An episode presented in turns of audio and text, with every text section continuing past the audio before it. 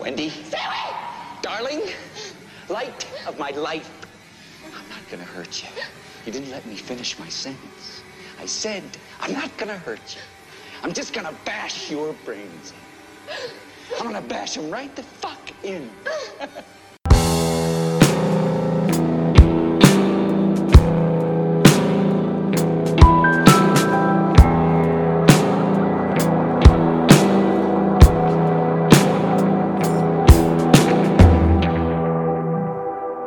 Hello, club members. I'm Chris, and I learned how to ski on the set of this week's film. And I'm Kate, and I've been binge watching TikTok cringe videos for the past mm, two hours. And welcome back to the weekly meeting of the Nightlight Horror Movie Club. This is where we review a different horror movie every week, and we discuss things like story, plot, production reception, and relevance in pop culture. Yeah, and quick warning we do spoil the movie. This movie's old, but we're going to spoil it. So, Yeah, but if you're like me Brace and hadn't yourself. seen it, we will be spoiling the ending. um, so, yeah, this week we're watching The Shining, which of- I have heard of, obviously. I am so proud that you've heard of The Shining. and i had even seen like bits of it when i was a kid like i remember like bits and pieces of this movie from when i was young and i just like blacked out most of it i think so i don't think You remember I ever them walking into the hotel and then just Yeah. black. Just Don't remember the rest. no i remember i remember bits and pieces of it but yeah I I d obviously did not sit around for this whole movie Yeah, and for those of you who haven't seen it, just um, basically it's about Jack Nicholson and Shelley Duvall trying to take care of a hotel during the off season, and it just doesn't go very well for them. yeah yeah and so to, in today's episode we're going to talk a lot about that um, but also how Shelley Duvall, who plays the um, one of the main Wendy. characters, Wendy, uh, she was treated like shit by the director. She was treated like shit. We'll talk about how Stephen King hated this movie and how it turned out and much, much more. We're going to talk So about a much lot. There's a more. lot to unpack here. There is a lot of meat on this bone, as I love to say. You do love to say I that. love to say it. But there really is. And so this movie obviously is like if I'm going to pick a genre for it, I'm going to be lazy, but I think classic horror because we slotted The Exorcist into that category and I think this absolutely fits on that tier. I yeah, I think so. I don't, and I also don't know where else you would What put else? this, in, except maybe like haunted house. It's ugh, But it's haunted really not, hotel. you know? It's haunted, Haunted hotel, hotel. themed. I'm sorry. Haunted ski resort themed movie. yes, Nailed it. but it's more. It's different than that. So I, I'll I'm I'm I think classic is the only way to go. we're gonna call it classic and just like you've said you remember parts of this movie and that might not be because you saw this movie because you might have seen other movies or something that showed bits of this movie because it's very very much a staple of like pop culture and it's Yeah. Mm-hmm. sampled and talked about in all sorts of movies tv shows music all sorts of crazy stuff I don't know. I remember the little girls. I guess they've the probably greedy been twins used. Yeah. well they've been like at least three of my friends have been the greedy twins for halloween every year I hate that. I know. It's actually really great. so this movie obviously was released. It's old. It's an older movie. It was released in 1988 and it's based on the 1977 novel of the same name by obviously Stephen King. Right. Who I've also heard of, obviously. I'm really excited for you, Chris. and we've put we haven't done a Stephen King movie yet and there are so many of them. Well, c- and yeah, and I'm kind of surprised it took us this long to get to him because I feel like my layman's understanding of horror is that he's sort of, you know, one of the, you know, pinnacles supporting the entire industry. Yeah, he's kind of a big deal. Yeah. he's kind of a big deal. And I've, I'm obviously a huge fan of him. It's really hard not to be unless you just don't like horror. Um, But I Mm-hmm. and but I I wasn't ready to cover this. This is a lot to unpack, and I knew that this was gonna take some time to prepare, and so I've just been pushing it off. Yeah. But, I think but that's we fair. we did it, and I'm really proud of us. We're bun- we're done with our licensing exams now. We took- Exactly. It was it was time. Yeah, Chris suggested this he three days before the Navly, before our veterinary licensing exam. Chris was like, "We could do The Shining." I'm like, um, maybe, Maybe put a not, though. pin in that one. maybe not. And I'm glad you said that because I didn't realize You didn't know. I didn't realize how much there was to this. like about two and a half hours of movie to Oh my unpack. gosh, it was not it including felt the movie. so long. It's not a short film. No. It's long. So this movie is famously directed by Stanley Kubrick. It was his first horror horror movie, and it was Mm-hmm. written by um, obviously Stanley Kubrick and Diane Johnson, who is actually a novelist. And obviously, it stars Jack Nicholson, who I mean, everyone knows Jack Nicholson, and Right. Shelley Duvall, which God bless her, I like her. She's heavily criticized for her role in this movie. I like her Yeah. in this movie, but I can't think of Has another. she been in movie that anything she's else? in. Like, I Exa- do- I do exactly. not I reg- mean, Did I this didn't ruin even her look it career? up. I don't think the movie. I think the director probably ruined her career. Yeah. We'll get into that later. He's a total bag. Yeah, of he seems like a dicks. piece of crap. he's a piece of crap. Well, I'll just we'll get into Yeah. that later, but he's a piece of crap. And obviously, I'm I didn't look up actual critic critical reception, but just by living in this world, it's a enormous critical success. Right, right. Well, and so speaking of the director, though, um, just having read the things now that I've read about him, I am so curious to know what the budget for this movie was because he seems like someone who would be a very expensive. It was 19 million $19 million. in 80s money. Yeah. So I. I guess I don't have a benchmark for what other 80s films c- cost. I don't know. I'm just gonna look up Pretty in Pink. That's the first 80s film I thought of. so the budget for Pretty in Pink. So I know everyone tuned in to find out. just get that real fast. It was nine million. Okay, so this is 10 more million dollars. Yeah, but that also was a movie with just all child child Oh actors. my god. Whatever. Why'd you pick that movie then? I don't know. It's the first 80s movie I thought of. So this movie costs about approximately two John Hughes films Excellent. That no, I can that works for, for me. That listener comparison. that helps my brain. helps. And it made 44.4 million in the box office. And obviously a lot more since. right. So that's impressive. That's pretty impressive. So speaking of critical reception, um this movie weirdly enough doesn't have a 7 on IMDb. Everyone Ooh, is it gasp. higher? Gasp. Thank you. This movie has an 8.4. That is solid for IMDb though. that is high that is praise. god level. That's incredible. And um, and so then on like Rotten Tomatoes, critics give it an 86%, which I think is very respectable. I think it's respectable. And then Oh, yeah. audience score is really great, 93%. So, okay. long story short, people pretty much like this movie.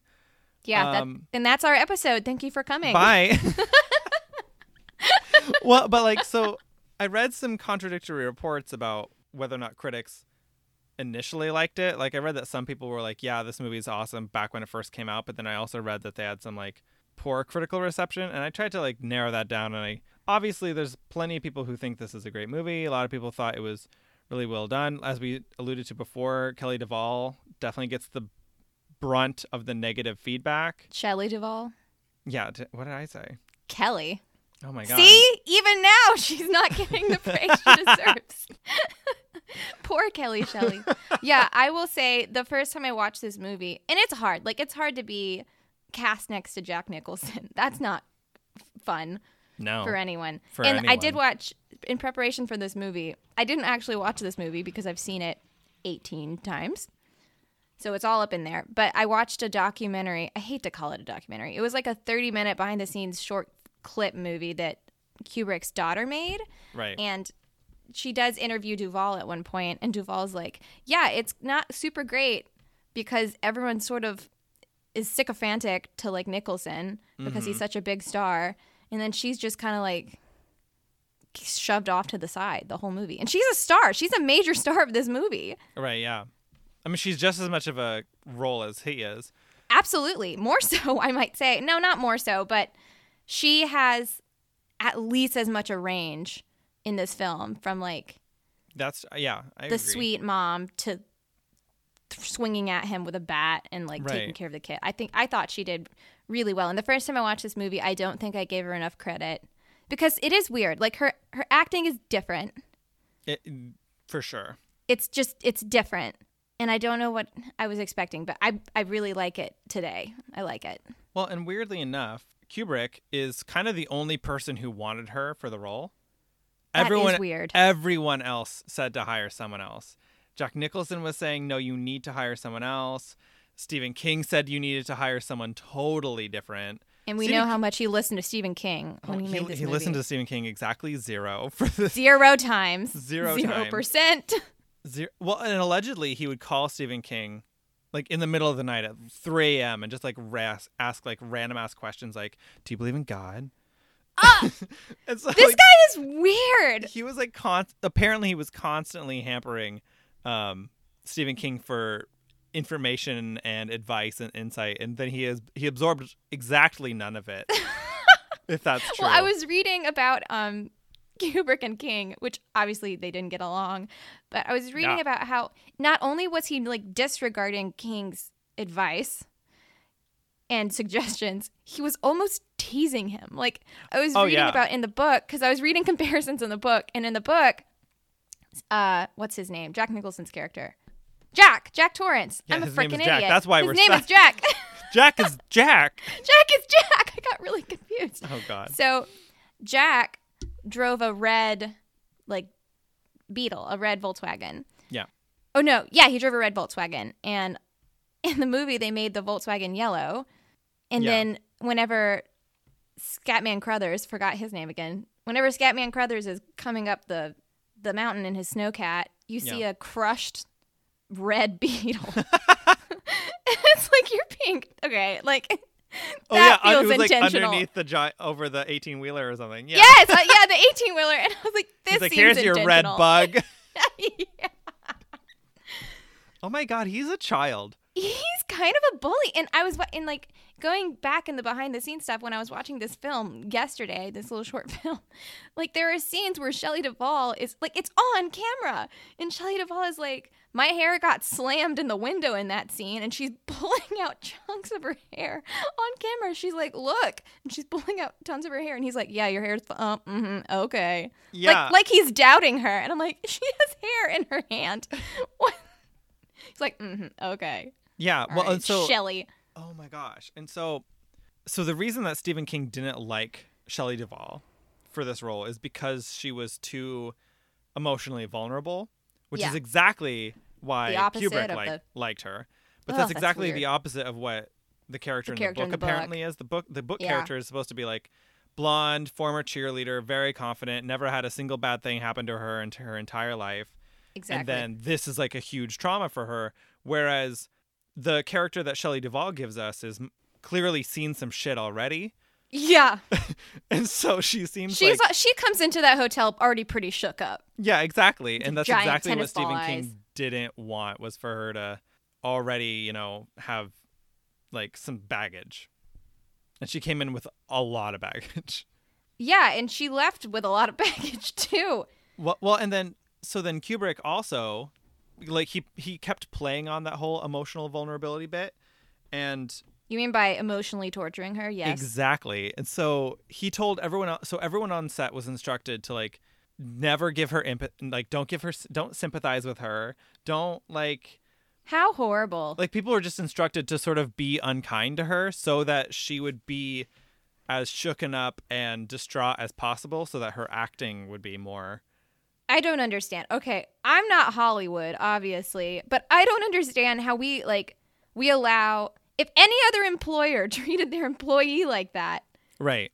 they'd be like sued. And then he does it, and he's brilliant for it. And I'm Yeah, like, he's no, just an artist. he's an artist. He's oh that that was so good of him. Even like Duvall, she has like freaking Stockholm syndrome. She's like, yeah, I guess. I mean, she got physically ill. Yeah. she she physically had she was ill from the stress for like months, and her Mm-hmm. hair started falling out. And sh after the fact, she's like, "Yeah, I guess you did push me to be better." And I'm like, "No, Shelly, yeah, in interviews she's like, "You know what? I would never I would never do it again, but it probably made me a better actress." no, no. It just made you torn and Yeah. broken." broad moral of the story here, people, is that Don't work for Kubrick Stanley is a Kubrick. Monster. Yeah, he's a terrible person. Oh my gosh, and he does But not I- take as- criticism well. No, but as much as I love, I love Shelley Duvall and I love Jack Nicholson, obviously. But my favorite actor in the whole movie is obviously the little boy. Obviously, I love him Little so Danny. much. Little Danny, and his name is Danny in real life too. So we have Danny, Danny, Jack, Jack, and then Shelley. They're like, we'll call you Wayne. excellent. we'll call you And- Wendy. and Danny Lloyd. It's really cute, but the whole movie, he never knew it was a scary movie. when he was Oh my filming it. gosh, I know. I read that, he and never it, knew. it, I don't know how I feel about it. I probably, I mean, it's probably better for him to not, like, to I teach, like, guess. just thinks it's some drama. I don't But think can a you imagine him six-year-old like would, doing some of those scenes, being like, "I wonder what how this fits in," like just drawing red rum on the door. He's like, "This is a weird drama," this is weird, but okay. and you're like, "All right." Um, my gosh. So, and I was watching that little short clip or whatever, and it's they have an interview of him, and he's so cute. He's freaking adorable. Like he was chosen because he can like concentrate for long periods of time, Mm-hmm. but also probably because he's so adorable. And Yeah. there's an interview of him, and the interviewer's like, "Did you know how much money that you were gonna get?" And he's like, "I didn't even know they'd pay me. I thought I'd get like two dollars." Two dollars.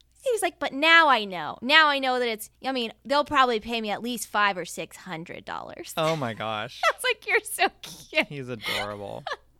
well, and they went through 4,000 little boys until they decided on him.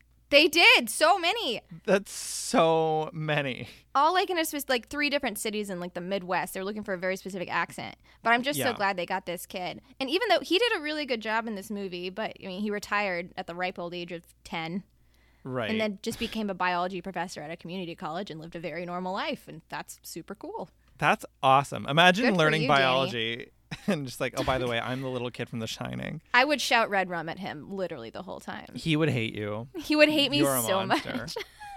much. Oh my He god. did- Well, he yeah. was and awesome. So, but I I can't believe like the measures they took to keep him protected from the fact that this is a horror film.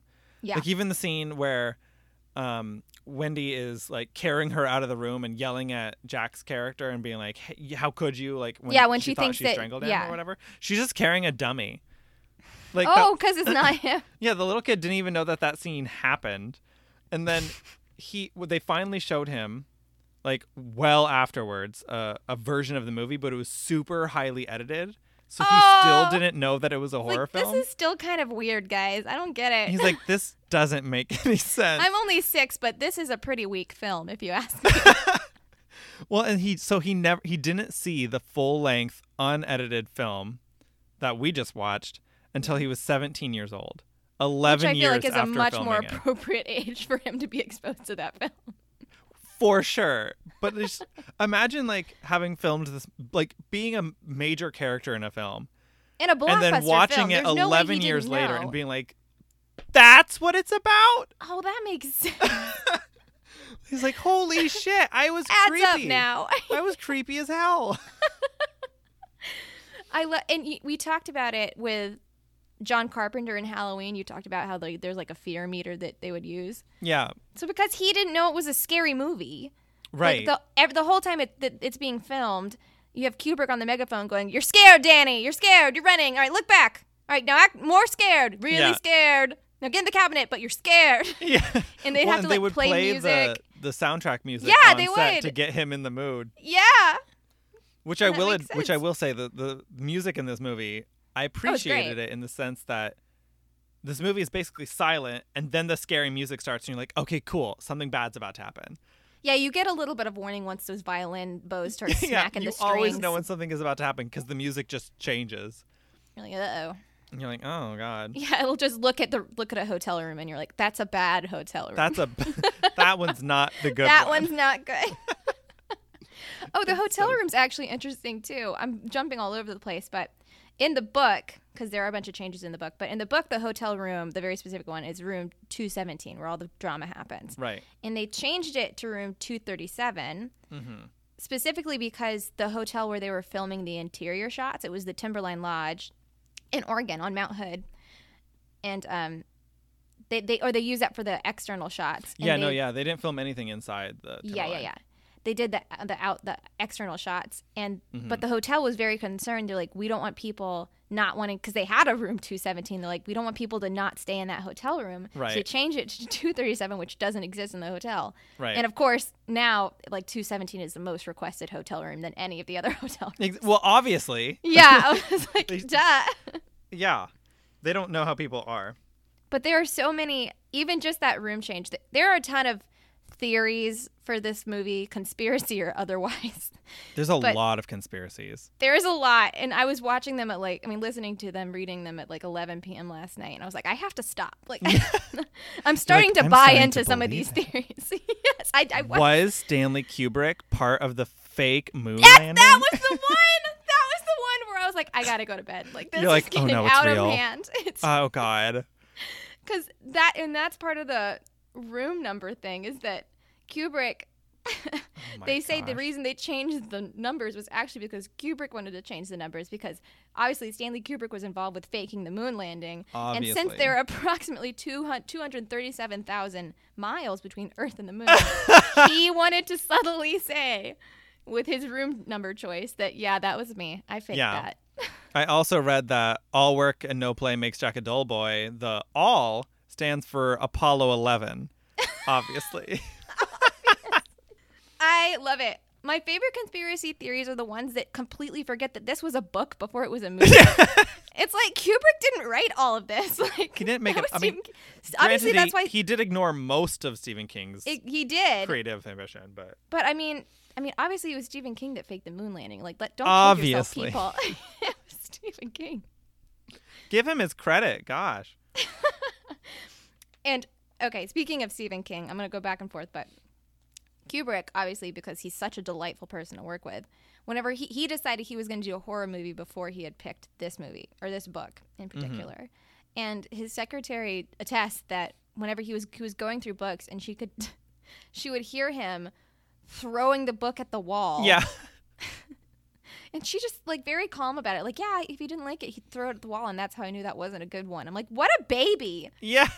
What a giant baby man baby. And then one day, like there wasn't a thud and he was reading The Shining. I'm like, And then Ew. we had our movie. gross. Oh gosh. He's the freaking worst. he's yeah he's the worst and i one of my favorite things that stephen king ever said after watching this movie he says um i think he meaning kubrick set out to make a film that hurts people and i don't What know if he was scathing talking about review. the actors like the fact that he literally abused his entire yeah, staff you can take that pretty literally. or if just that the movie was just painful to watch i think it was a little bit of both He hated it so much. Well, he actually, I hadn't heard of this, but King was so pissy and he wanted to make his own movie. He's like, no, that one was stupid. I'm going to make my own. So he made a made to TV movie of The Shining. It was like a mini fit series. the book. Was yeah, it was Yeah. a straight to TV in the '90s, like in '98, but Right. it didn't do didn't do that great. No, it did not. It but did apparently, it's way more accurate to the book. That I get if that's important. So like I understand that if you've read the book, I understand how that would be validating and that would be important Mm-hmm. because that's how I felt whenever I watched it. And I'm not gonna go into that now because we're gonna have to watch it. But it is one of my favorite books. And I watched the movie, and everyone was raving about the movie, and I was like pissed. I was like pissed off about it. So I can't even imagine if you wrote it. Yeah, and you watch And it then and you're like, someone that's just, not ripped pages out of it. Like literally not what I wrote. like, Exactly. well, and so in making that miniseries, though, apparently it was this huge like kerfuffle between he and Kubrick, because Kubrick, um, Did having he try to o- claim the rights? Yeah, well, c- and h- because he owned the rights to the 1980 adaptation or the nine, yeah, Yeah, but He- you don't own the rights to the source content. No, I agree. But so apparently there was some sort of legal battle that occurred, and the only way that King that he would let King be able to do a re-adaptation to, in, for, to make the miniseries, Kubrick re- required that he sign a legally binding contract that made it so that K- King could never say in public again, like he couldn't keep criticizing Kubrick's film in public. And the only thing that he was allowed to keep criticizing is the fact that he doesn't like Jack Nicholson. What a giant man child. He's a man child. I do not like him. I like this movie. I'm not gonna lie, I really like this movie, but, But it's the director kind of has ruined leaves for something me. to be After- desired. It does. A- After reading all this, it makes me really pissed off. Well, a big reason King was also upset, like he was upset about Jack Nicholson being cast because he didn't want it to be Jack Nicholson. He right. There were and there were other people that he rejected. He rejected Robert De Niro, Harrison Ford, he, Robin Williams, which I would have. I think that would have been really cool. I know. I, when I s- when That I would've read been Robin dope. Williams, I was like, damn, that would have been All right. different. that would have been real different. Um, but a lot. I don't think it's Jack Nicholson's f- fault. Like, I think for the script he was given, the heavily and frequently altered script that he was given, I thought he did a really good job. Yeah, oh, well, I think he. Do- yeah, I think his ability to be a mentally unhinged man is Yeah. unparalleled. I have to Yeah. say. Um, but I think the reason Stephen King didn't like him is because he seems crazy in the very first scene. Yeah, which is not. I mean, he does. He seems unhinged, Exactly, which is not what the he was. He was supposed to be just like a very, very normal guy, like a nice married guy, like a to his blonde well-intentioned. cheerleader wife, perfectly normal nuclear family type people. Who I mean, he then like has an lose alcohol it. issue. And stuff like Instead, that. we get like this emotionally abused woman, a mentally disturbed child, and a crazy man moving into this hotel. Yeah, I mean, a little bit of that, like the Danny stuff with his mental things, like that's in the book. And Jack Nicholson does have like his abusive, like alcohol focused abuse issues in the book. But uh, like you're saying, he is overall like a normal and like well intentioned person. Like he's not inherently evil. Right. And the movie, in that, it seems very small, but that very much changes what this movie is about it totally does. deeply because if Jack is already evil, like how much of it is the hotel's doing? How much of it is in his own psyche? And that's a big, like all the interpretations of Kubrick's Mhm. film. It's it's like how much of it is real? How much of it was the hotel? Because every time he's talking to the hotel, there's a mirror there, like all these things. So you don't Right. know how much of it is just he's going insane, and how much of it is actually oh the the hotel is inherently evil. Right. And that is not what King wanted. King makes it very, very clear in the novel. Like, no, this isn't a very evil hotel. Like, it's a hotel that right. absorbs evil. It absorbs all the evil things, and it, as a location, is inherently bad. Right. Right. So and right and so like the you, the way you interpret the movie is based on how close to the edge you think Jack Nicholson's character already is. Yeah. And the and the character he gave us I think is pretty damn close to the edge already. Yeah. So I had read one person's criticism is like Jack Nicholson portrays a, s- an- a crazy man who's trying to remain sane, and the book is about a sane man who goes crazy. Right. it, those are very very different did you get to read the ending of the movie or the, of the book hopefully you watched the ending of the movie I did watch the ending of the movie. I did Good not job. I've I've never I haven't read a single page of the book. so it's actually i like the ending of the book better Mhm. so in the book basically what happens is jack is like 100% in evil town he's gone crazy Mhm. going after danny going after wendy and then of course danny because and danny and jack are much much closer in the book they're much much closer there's not this weird distance distant relationship that helps you f- like helps feed that interpretation of like abuse and things like that like they're actually close Yeah. and so he's running from Jack, and Danny, Danny pretty much like stands his ground and like denounces this whole hotel nonsense and is like, "You're not my dad. Like, I'm tired of th- like this isn't you. Like, let go of my dad, pretty much." And then Jack has like a, mo- a snap moment where he can become Jack again, Mhm. and he like in that like tiny moment he's like okay you guys need to frickin' run and is trying to buy time for his family to run and then starts smashing his own face in with a mallet Oh my gosh. and i actually think the hotel in the book is making him smash his face in with a mallet but either way he starts smashing his face in like into ruins and then if, if he's still alive because now it's just the hotel that's in there now right, like yeah. now it's just the hotel and his body. And then pretty much Danny is like, "Well, jokes on you because you haven't checked the boiler in a lo- long time." And in the book, the hotel boiler is like very faulty, and that's a big theme. Mhm. And so this creature has to leave Jack and Wendy and run and go try to release the the boiler, and Right. then the hotel blows up. Right, and I had re- I had read that the boiler was supposed to be a much more important plot point, and that they barely touched it in the movie.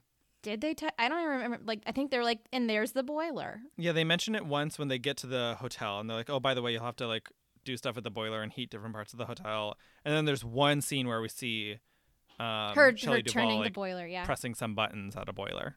And I bet that can be really disappointing if you're a fan of the book and you're like, ooh, foreshadowing. Eh, not really. Yeah, nope, sorry, not really. he just freezes to death. you do, which is it that's a more disappointing ending for me. Although I love the maze stuff. I I thought the maze was really yeah, I thought that was a really creative. Is that in the book? Is it not? No, in the in the book it's a topiary and there's like a bunch of animals and stuff. Oh my. Yeah, so they they went with the maze, which well, is cool. I like I like, it. the maze. I, I but Yeah. I didn't read it, so I have nothing to be disappointed about. So Ex- exactly. Yeah. So like, well, I like the movie. I, I get it. I get people who are upset, and there've al- there have already been people on our Twitter who have like messaged me and been like, eh, yeah, I- unpopular opinion. I don't like The Shining. So yeah, and I think that's fair. that's totally fair. Neither did Stephen King, so you're Yeah. not So alone. you're in good company there. Oh my gosh. Oh, another thing that's different is uh, Tony, the little boy who lives in his mouth. Right. Although, so Danny has The Shining in both. Obviously, that would be a real slap in the face to eliminate. Oh my gosh. eliminate the actual shining. But um, the book makes it really clear that Tony is a projection of like suppressed parts of Danny's own psyche. right.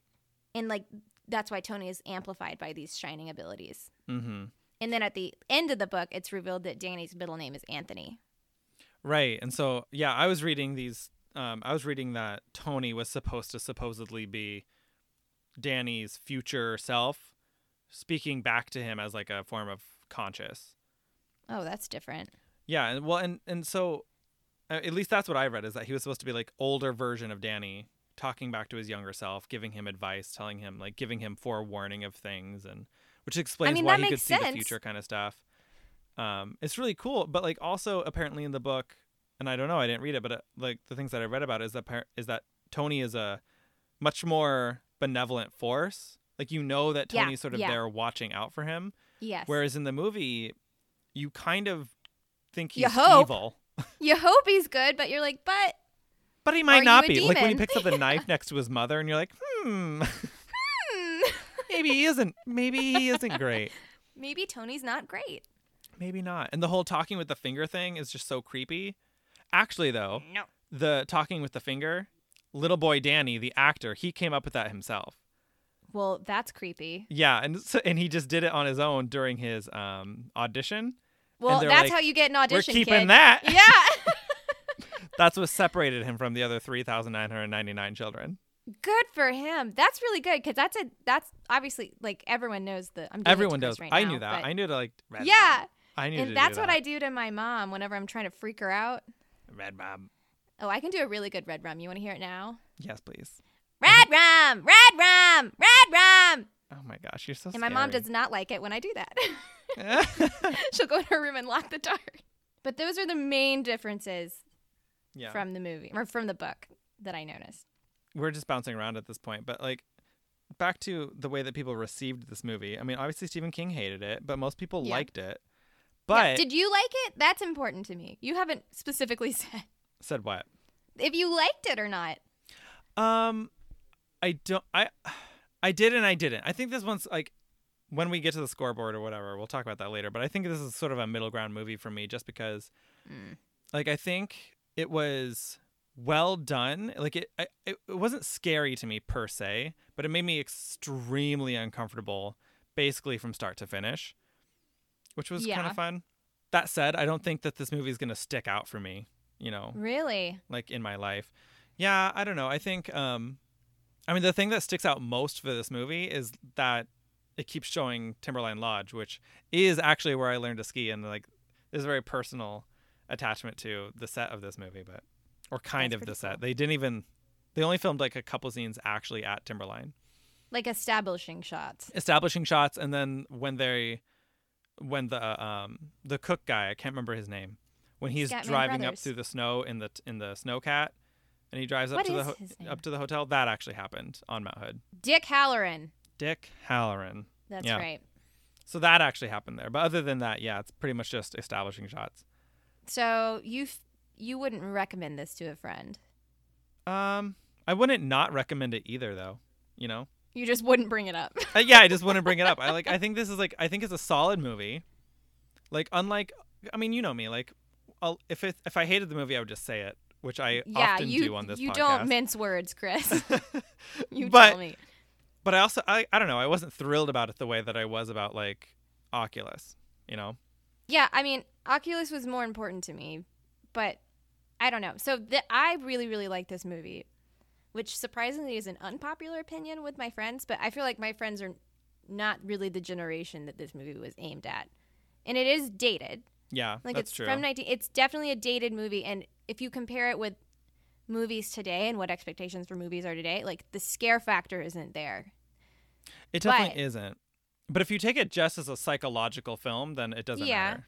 But I, I don't take it as just a psychological. I, I see it as a, a, a strong horror movie. And so I, like, obviously it's important to me because it's important to my family. And, like, I grew up watching The Shining, Mm-hmm. which is weird, but, like, it explains a lot about how I am the way that I am. explains a lot about you. Yeah. yeah. So I have a very personal attachment to the movie. And I, I think a lot of elements of it are really scary. And I will say, whenever I feel like it came on TV once, like, a few years ago, and Nick, my boyfriend, was already going to bed, and I was like, "No, no, I'm like, I'm gonna watch it. The Shining's on TV."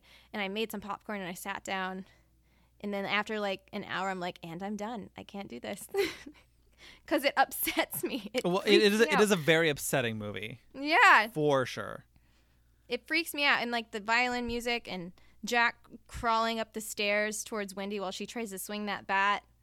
Very scary. I am like tense the whole time. The room 217 or 237, that woman in oh, the bathtub. that part. Oh, I hated that. I hated that a lot. I remember watching that and I had already seen the movie. I'm like, oh yeah, this scene. And I was like, it's worse. It's gotten worse. Yeah, I didn't it's care so for much that. scarier. So I honestly, I see this as a strong horror film, and I I can't separate the fact that it is like has emotional value to me. I think that's fair. And it's also the movie that ruined antique ballroom photos forever. Probably. Yeah. Yeah, for sure. They're all. They've all got demons in them now. My my mom and my sister will, anytime they go, because they go to antique stores, and they'll text me photos of the like those ballroom shots. Mm-hmm. They'll be like, "Is he in this one?" I'm like, "Stop! My phone will get haunted. Yeah, get that out. Get that! Stop it!" I guess we should talk about the movie now. Yeah, now that we've said almost everything that happens in the movie. Yeah. and tr- trust me, there's more. We are cutting this short Yeah, for sure. for your valuable time.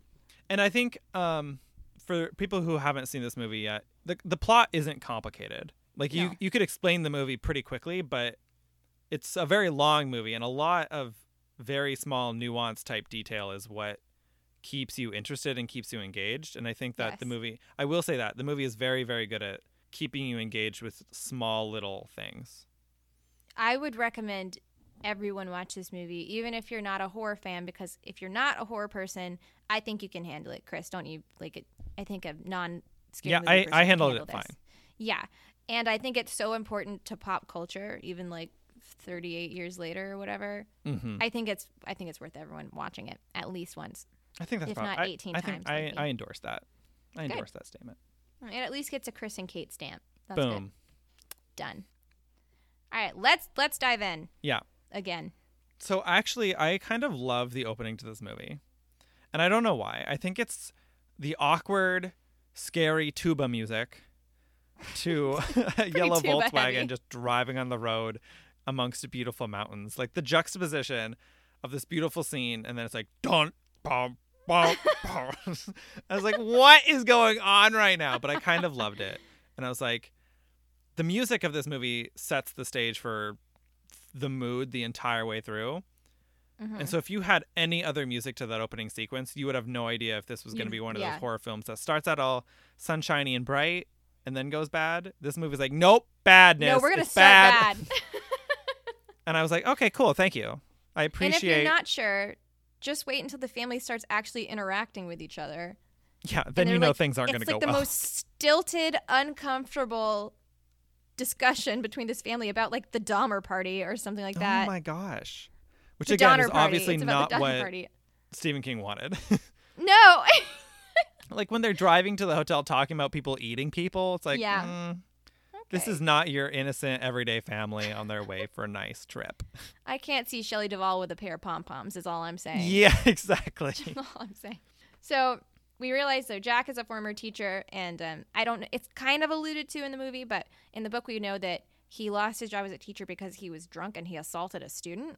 oh, We also find out that in the movie talks about it not as much as you know film the, the book people would have liked, but that he did at one point accidentally. I don't know how accidentally you can assault one, but accidentally or drunkenly assaulted Danny and like really like hurt his arm, maybe broke his arm. yeah. I mean, and they mentioned that. Um, they do. Because that's when Tony starts talking to him, right? Is Yeah. after that incident. Yeah, but Duvall like uh, defends him, Wendy defends him in that which scene. isn't to the surprising, doctor. right? In an abusive household. you It's know. not, but it's it's not what happens in the in the book. It's Oh. it's a very di- it's a very different and already broken and messed up dynamic in between these three people. Right. Well, and Stephen King, that was another one of his criticisms, is that he wanted alcoholism to have a bigger role than they Yeah. allowed for in the movie. I Um, thought it had a pretty decent role in the movie. I mean, I think it was definitely like the imagery was definitely there, and like you know, he starts really falling off the wagon when he starts drinking with the ghost guy in the. You mean gold the room. devil? It's it's the devil. Oh, is that who that is? Yeah, that's the devil. that's Satan. oh, cool.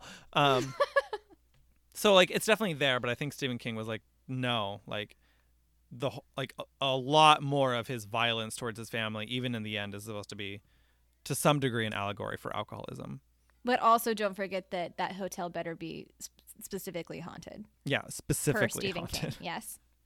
And also, and, uh, going back to the hotels, we get to the hotel and we find out the spooky reason it's spooky is because it's built on a Native American burial ground, Right. which ugh, Yeah, I don't care seems for like it. a cheap so- cheap shot for me. And actually, that is one of the interpretations of this movie, which I dismiss because I think it's stupid. But that all- this whole movie, I'm sure you read it. It's this whole movie is about like the oppression of Native Americans. mm-hmm. I and did there- not read that actually. it's it's a little forced. It's saying because the- a lot of the hotel's motif is like Native American motif and like the Yeah, a carpet, lot of the like art rugs, and- yeah, the yeah. art, yeah. And they're like, yeah. So like, you, there was that artwork on the wall, and then like all the blood comes out of the elevator, and it's about like Native Americans being slaughtered. I'm like, okay, like Yeah, that No, it- that'd be no. a subtle m- tale, I think. I feel like someone felt really proud of themselves for writing that dissertation, but I Yeah. don't subscribe to that idea. I think that's a bit. I don't think it comes across. If that is the intention, I No. don't think it comes across well. I don't think it's the intention at all. Wh- wh- Anyway. who knows what his intention was? Kubrick has like 18 intentions at Yeah, all exactly. times. None of them drive with King. So whatever. So it was built on an Indian burial ground, and it's a resort, and so it's closed down during the off season, whenever it's like snowed in months. And basically, this the manager needs someone to come and be like the caretaker of the house whenever it's the off season. So basically, like shaking Jack's hand, like, "All right, you're gonna be closed in here for three months. Here are the keys. Like, see you later." And also, um, I'm gonna talk all day about the book, but the manager is very different than in the book because the manager is very much like smug and authoritarian and that's where a Mm-hmm. lot of jack's like insecurities and anger comes from is like towards authority figures Oh, so people were upset about that because he's very like congenial and chill in the Yeah. movie yeah, but, no, like, he's, I don't he's, care. A, he's a he's a nothing character essentially. yeah he's in the movie for like two minutes so like i don't really care that much so whatever But the one Pick your scene that they battles, include him fans. in though is when so like Jack's there for the interview and then they're done like "Oh, okay the job's yours more or less and oh by the way I don't suppose the guys down in Denver told you about the guy who brutally murdered his wife and daughter here la- like last time they were doing this job and he's like oh they didn't oh we'll just keep signing and i'll tell he's you like in oh just no one moment no one mentioned that one. Oh, Odell.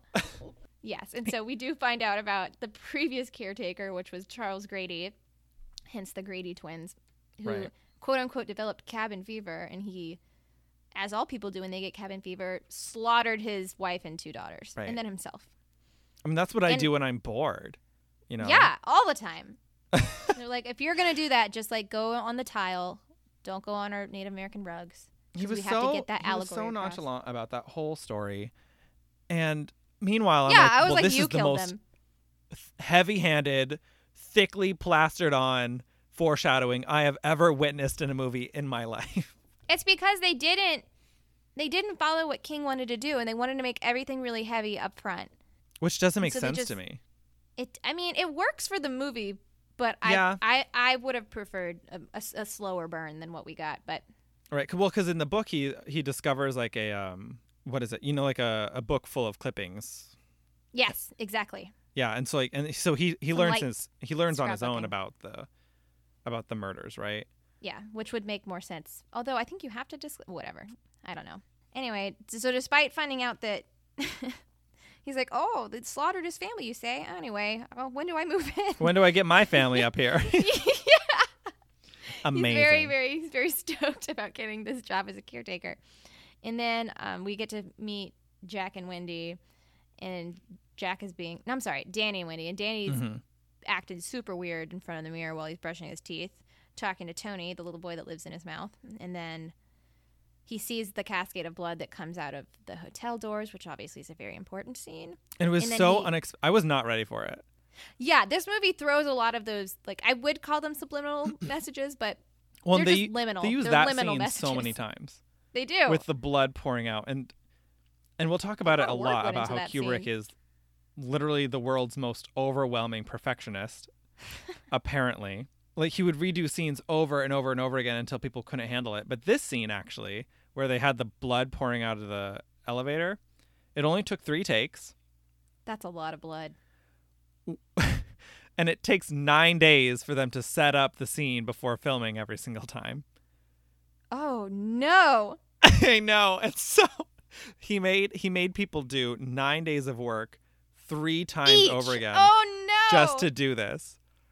I mean, it's a really important scene. So I I kind of get it. Well, and then I I don't know. Like I mean, it's definitely it, like it gets the image in your head for sure, but it's also ridiculous, right? Like unless we are taking like the slaughtered blood of Native American theory, like I don't I don't know if I fully understand the elevator full of blood. Like it gives you the image and the feeling like oh bad stuff, but not like specific bad stuff. I know? I took it more like Is it the red rum? I mean, it's murder for sure. to be clear, murder has happened. But I take it as like the blood of like everyone that that hotel is digested pretty much because it opens up from the elevator almost like a mouth. Like it's like the hotel's mouth and it's just like Yeah, it does. But apparently, that's how I apparently, took at it. least the first two times they filmed it, um, Kubrick was like, "No, it doesn't look like blood. Do it again." oh, what a delightful man. is he Oh. hiring? I hate him. What a peach. Well, it took them o at least a year to get like the clipping and the editing of that scene the way he wanted it. So nine days, nine days, nine days, One year, 365 days. Okay, cool. awesome For six seconds. for s- six seconds of Okay. s- very strong blood material. That Like we're talking like Johnny Depp status, Nightmare, Yeah. Nightmare on Elm Street. Like this might take no, it doesn't take the cake. Johnny Depp still holds that trophy, a close silver medal to the Very gold standard close, of yeah. Nightmare on Elm Street. Johnny Depp's death scene, Yeah, just on So- blood levels. just sheer blood levels alone. So we find out that she's talking to the doctor and is very casually like, "Oh, and then you know Jack dislocated his arm that one time, but he it's he didn't mean it. He was drunk." And the doctor's like, "Cool, see you later." Well, I, I don't know. The doctor seemed like, okay. yeah, but then she leaves. Yeah, she just leaves. She just leaves. Like, I think "I'm she's not paid concerned, enough." but not that concerned. not eh, not concerned enough. She she's like, I registered that as not normal. Here is my bill. Yes, correct. She's like, I think your son's fine. he talks to a little boy in his mouth who goes into his stomach sometimes, and he just had a seizure, but he's probably cool. fine. He's probably fine based on this pin light I've swung around his eyeballs. Uh, He'll grow out of it. so they the family obviously moves to the hotel for the off season. Then we get to meet Scatman Crothers or Dick Halloran, hmm who telepathically offers Danny some ice cream. He's like, Would you like some ice cream, Doc? That's where this movie took a turn for me. I was like, what? Oh yeah. They're like, Oh, this is gonna be this isn't just straight up murder, like this is kinda weird. Yeah, for sure. got some spooky supernatural stuff. And if I had to pick, like I I love love love the scenes of Shelley Duvall and Jack Nicholson for obvious reasons, but Scatman Crothers and Danny, I just love watching them together. They have a weird dynamic. Yeah, it's like they they have that shining. It's so cool, and I really like it. I like the casting for that a lot. hmm So obviously, Halloran starts explaining to Danny like how he can talk to him in his brain right now, and he's like, "Yeah, my gran- my grandmother had it, and she called it the Shining," and um, te- like starts talking to like it's giving Danny the skinny basically on this hotel because he knows he can't just tell the two parents, Right. but he's like, "Look, I think that you can handle yourself because you have the Shining, but like you need to listen to me because this hotel has a shine to it, and like Right. there's a like, and not all of the shines are good." And Right. you need to stay away from room 237. Well, did he say stay away from 237, or did the kid just know? I think he I think he did. He did he specifically said that. Uh, I, I think I like blacked out for a second during that scene. Or like he showed it to him. Yeah. Yeah, it was an intense scene. I blacked out as well. Yeah. I was just like, oh my God, they're both psychic. What is They're this both movie psychic. even about? I just I really liked that it was called. That's why it's called The Shining. I like that they call that telepathy. uh, Like they can see like shines on stuff. I really I love that a lot. Yeah, like I I, think- wish I wrote that. No, that's pretty cool. And so anyway, Jack's trying to be a writer since he can't abuse his students anymore. Right. Yeah, and the whole time Danny and Wendy are just playing tennis ball out in the hedge maze. mm-hmm. And then Halloran's like, "Screw this," and goes to Florida. Right. Well, and then and, and everyone leaves, right? To like yeah, abandon them kind of thing. yeah. But He's like, "This six-year-old's got it. It's fine." what kills me about this movie, right, is that so there's so many different locations for it. One, they film all the establishing shots and a couple scenes in Oregon at Timberline Lodge. Mhm. Then they film the all of the internal things, not even in a real hotel, right? They film they film it all in yeah, a, they made those. in a studio, right? The Yeah. Elstree Studios in England. And then obviously the the hedge maze doesn't exist, so they built that on an airfield sort of near the studios. But they wanted to Kubrick's in in his ever wonderful way of filmmaking wanted to film this movie in chronological order. There's And literally no reason for and that. damned if he wasn't going to get his way. So they had to do it in chronological order, but because you constantly switch sets that you're on from scene to scene, they had to have all three locations ready to go at all times for the entire course of the filming. oh, that poor crew. That's horrible. Yeah, correct. That's not right at all. Correct. It's probably because he was being a giant baby about the script because he would change the script all the freaking Mm. time. Daily.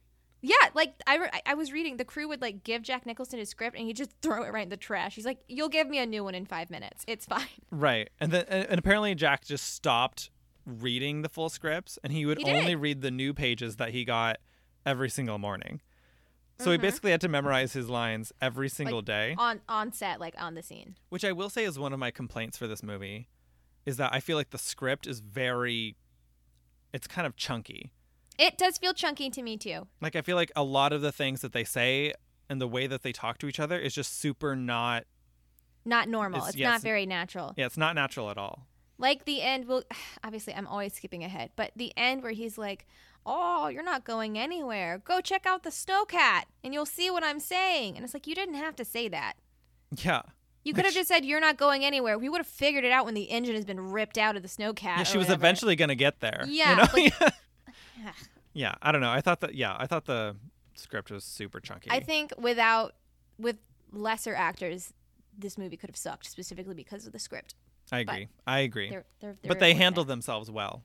They really do, and the amount of pressure they get, they definitely do. Yeah. So anyway, we start to get the snow's coming in, and Danny's starting to have these visions, obviously. Which are Um, so scary, but thank God for the music that precludes them. you get a little warning to shut your eyeballs. I really did, and I appreciated it. I was Yeah. like, music starts. I'm like, okay, little girls are showing up. Where are they? Got They're it. Where coming. are they? that that was one of the scarier moments for me whenever i whenever I, like one of the reasons i don't like to watch this movie alone is the scene where danny's obviously going down the hallway on his trike which i love that scene i love the use of steadicam i love the whole thing and hmm he's going down the hallway on the trike and you see the little girls and he just stops and the come play with us danny and then it's like flashes of them on the ground just slaughtered and mangled Right, and then flashes right back to them. and being then normal. flashes immediately back like flash like you almost like you're like did i make that up like it's But then they do it almost again. Don't subliminal. worry. Yes, Like, but it's don't real. they're like just to confirm. yeah. so I, I that's one of my favorite visions of Danny's. And then Jack obviously starts acting super weird and he's getting more and more, you know, aggressive. Yeah. I was so uncomfortable in the scene where he was, you know, he's just typing for the first time ever. Yeah. And He's like working or whatever, and she comes in and she's so she's like happy and bubbly she's still. trying to be helpful. Yeah, Yeah, she's, she's so like- sweet. She's like, "Oh, how you doing? Kiss, whatever." And he's like, "Don't you ever fucking come in here ever again." like, if I'm in here, I'm working. I was so also, Oh, he's like uncomfortable in during that the scene. main room of the hotel. I'm like, Yeah. you're being a little, yeah, like you have to go around the whole building just to get around this room. but I would definitely do it after that little outburst. Yeah, he made me so that I was very uncomfortable with that scene. And also knowing that he already hurt Danny when he wasn't going insane. Yeah. Well, and I just Cabin I just fever. felt so bad for Wendy, for Wendy. Like, and again, she gets the this crap end of the isn't what stick. Stephen King wanted, right? Because Mm-hmm. she's looking at him and taking this in as in like usually she looks at him like why are you doing this again kind of thing. Like Yeah, usually she's, you like, only do this when you're exasperated. drinking, you know? Mhm. Whereas I feel like the character should have been more like, Whoa, Shocked. Yeah. I've we've been married for twenty years and you have never spoken to me that way before kind of thing. Mm-hmm. You know? Yeah, she kind of takes it. Yeah. Which I think works for the character that she was works for the hired movie. for her. Yes. You know? It works for the I am a victim of interfamily abuse. Yeah. I'm just trying to keep my kids safe. Yeah. and My head None of down. none of my criticism for her has anything to do with Shelley. You We know? love you, Shelley. because like I think she did an actually really really nice job on this movie, but I I, think so, do too. see why like the character wasn't what it was supposed to be. I can see that. Yep, I can see that. And we have an important scene where um, Jack is sleeping and he's like shouting in his sleep. When he comes over and is like waking him up, and he's he's like, really upset, and he's like, "I had a dream I killed Danny." Oh my gosh! So in real life, if your potentially previously abusive husband screams in his sleep and is like, "Hey, I had a dream where I murdered both of you," leave. I mean, That's when I would have left. I was like, "Okay, nope, not doing that anymore." now I'm trying to think if I've had dreams of murdering any of my family members. Be I don't think very so. cautious of admitting to that. yeah, I don't think so. But that, that if, if it's not a red flag, it's an orange flag at least For sure. for show.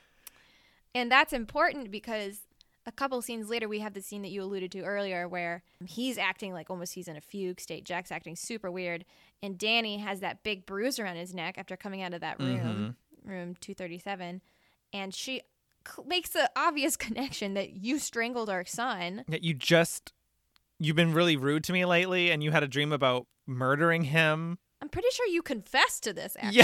yeah yeah she's like i think you already told me that you did this But she, I like, I like Jelly in that scene a lot.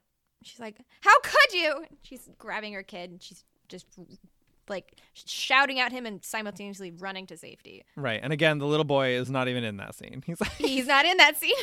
he has That's no idea crazy. what's going on what's wild to me though about and this is a, just a little bit of a, an aside but the this room whole episode is an aside. Uh, it totally is. But that room, like that main that main room of the hotel, they it, the one wall is basically all windows, right? And so Yeah. they had to make it bright enough to make it convincible that it was like a snowy day outside because you Yeah. know snow is extra bright. So they had like these huge giant panes of lights shining into this room, and it would get excruciatingly hot in there. And apparently, Oh, at that one makes point, sense. the set like lit on fire inside because it had gotten too they're- hot working in a magnifying glass. they, they heated it way too much, and so it literally set on fire. And Cubert's is like, "Eh, it's okay. We already filmed all the scenes for that room, so it's fine." Extinguish it. Move on. They extinguished it and moved on. Yeah, and then ev- Okay. evidently they used that exact same room as the um, it, for Raiders of Lock of the Lost Ark, um, a Ste- Sp- um, Steven Spielberg film, and it was the room that's full of snakes in the Soul's tomb. Mm, looks very And they're like, different. "Oh well, it's already burnt to shreds, so." Works. Burn it a little more. Add some asps. We're good. exactly. We're set. I like it. But imagine filming that scene like in a room that is hot enough that it could spontaneously combust. Yeah, I doubt I wouldn't complain to him. I was like, he'll like violently attack me if I say anything. Yeah. "Oh, Kubrick, it's a little warm. Yeah, it's a little warm. Can I take my sweater off between takes? No. oh my gosh. And so like and again, he blew up on Shelley all the time. All the time. And he basically did exactly what Jack's character does to Wendy. And I'm like, there are some serious How did I parallels miss here. that There's some connection? serious parallels here. I'm You're like, Jack. You've been Jack the whole time. I know. Psycho. I was Gross. watching a scene. It's on camera. Like it was recorded and they have Shelley Duvall and she's inside because it's a scene where she comes outside and is going to the snowcat and they have her inside and she's waiting for her cue that's like radioed in. And they're like, "Okay, Shelley, get ready. Get ready." Okay, never mind. And it didn't work out. And then like 10 minutes later like, "Okay, action, Shelley." And she's like, "Ah!" What? like she's like drinking tea and sitting down and she's like um and then like immediately kubrick runs over and starts just screaming at her while she's in the doorway and she's like dude you you told me you weren't ready Yeah. so i wasn't ready oh my gosh. i don't know like and she's just she's like holding the butcher knife and she's like i'm trying Yeah. i'm doing my best and he's just chewing her chewing her off just for the sheer joy of chewing her out like it's ridiculous He was such a monster to her. I Meanwhile, don't like him Jack Nicholson is obviously infallible and never got any Oh, of of that course. crap. But No. the way that he had to be self mutilated by the director was so you know like they have food on sets, right?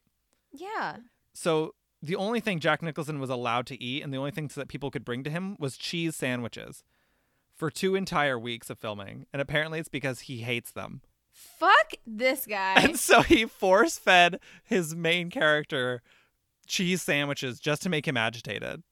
i can't believe that he stood for that because jack nicholson was kind of a big deal I feel like he could pull his weight around a little bit. yeah oh well screw that guy Yeah.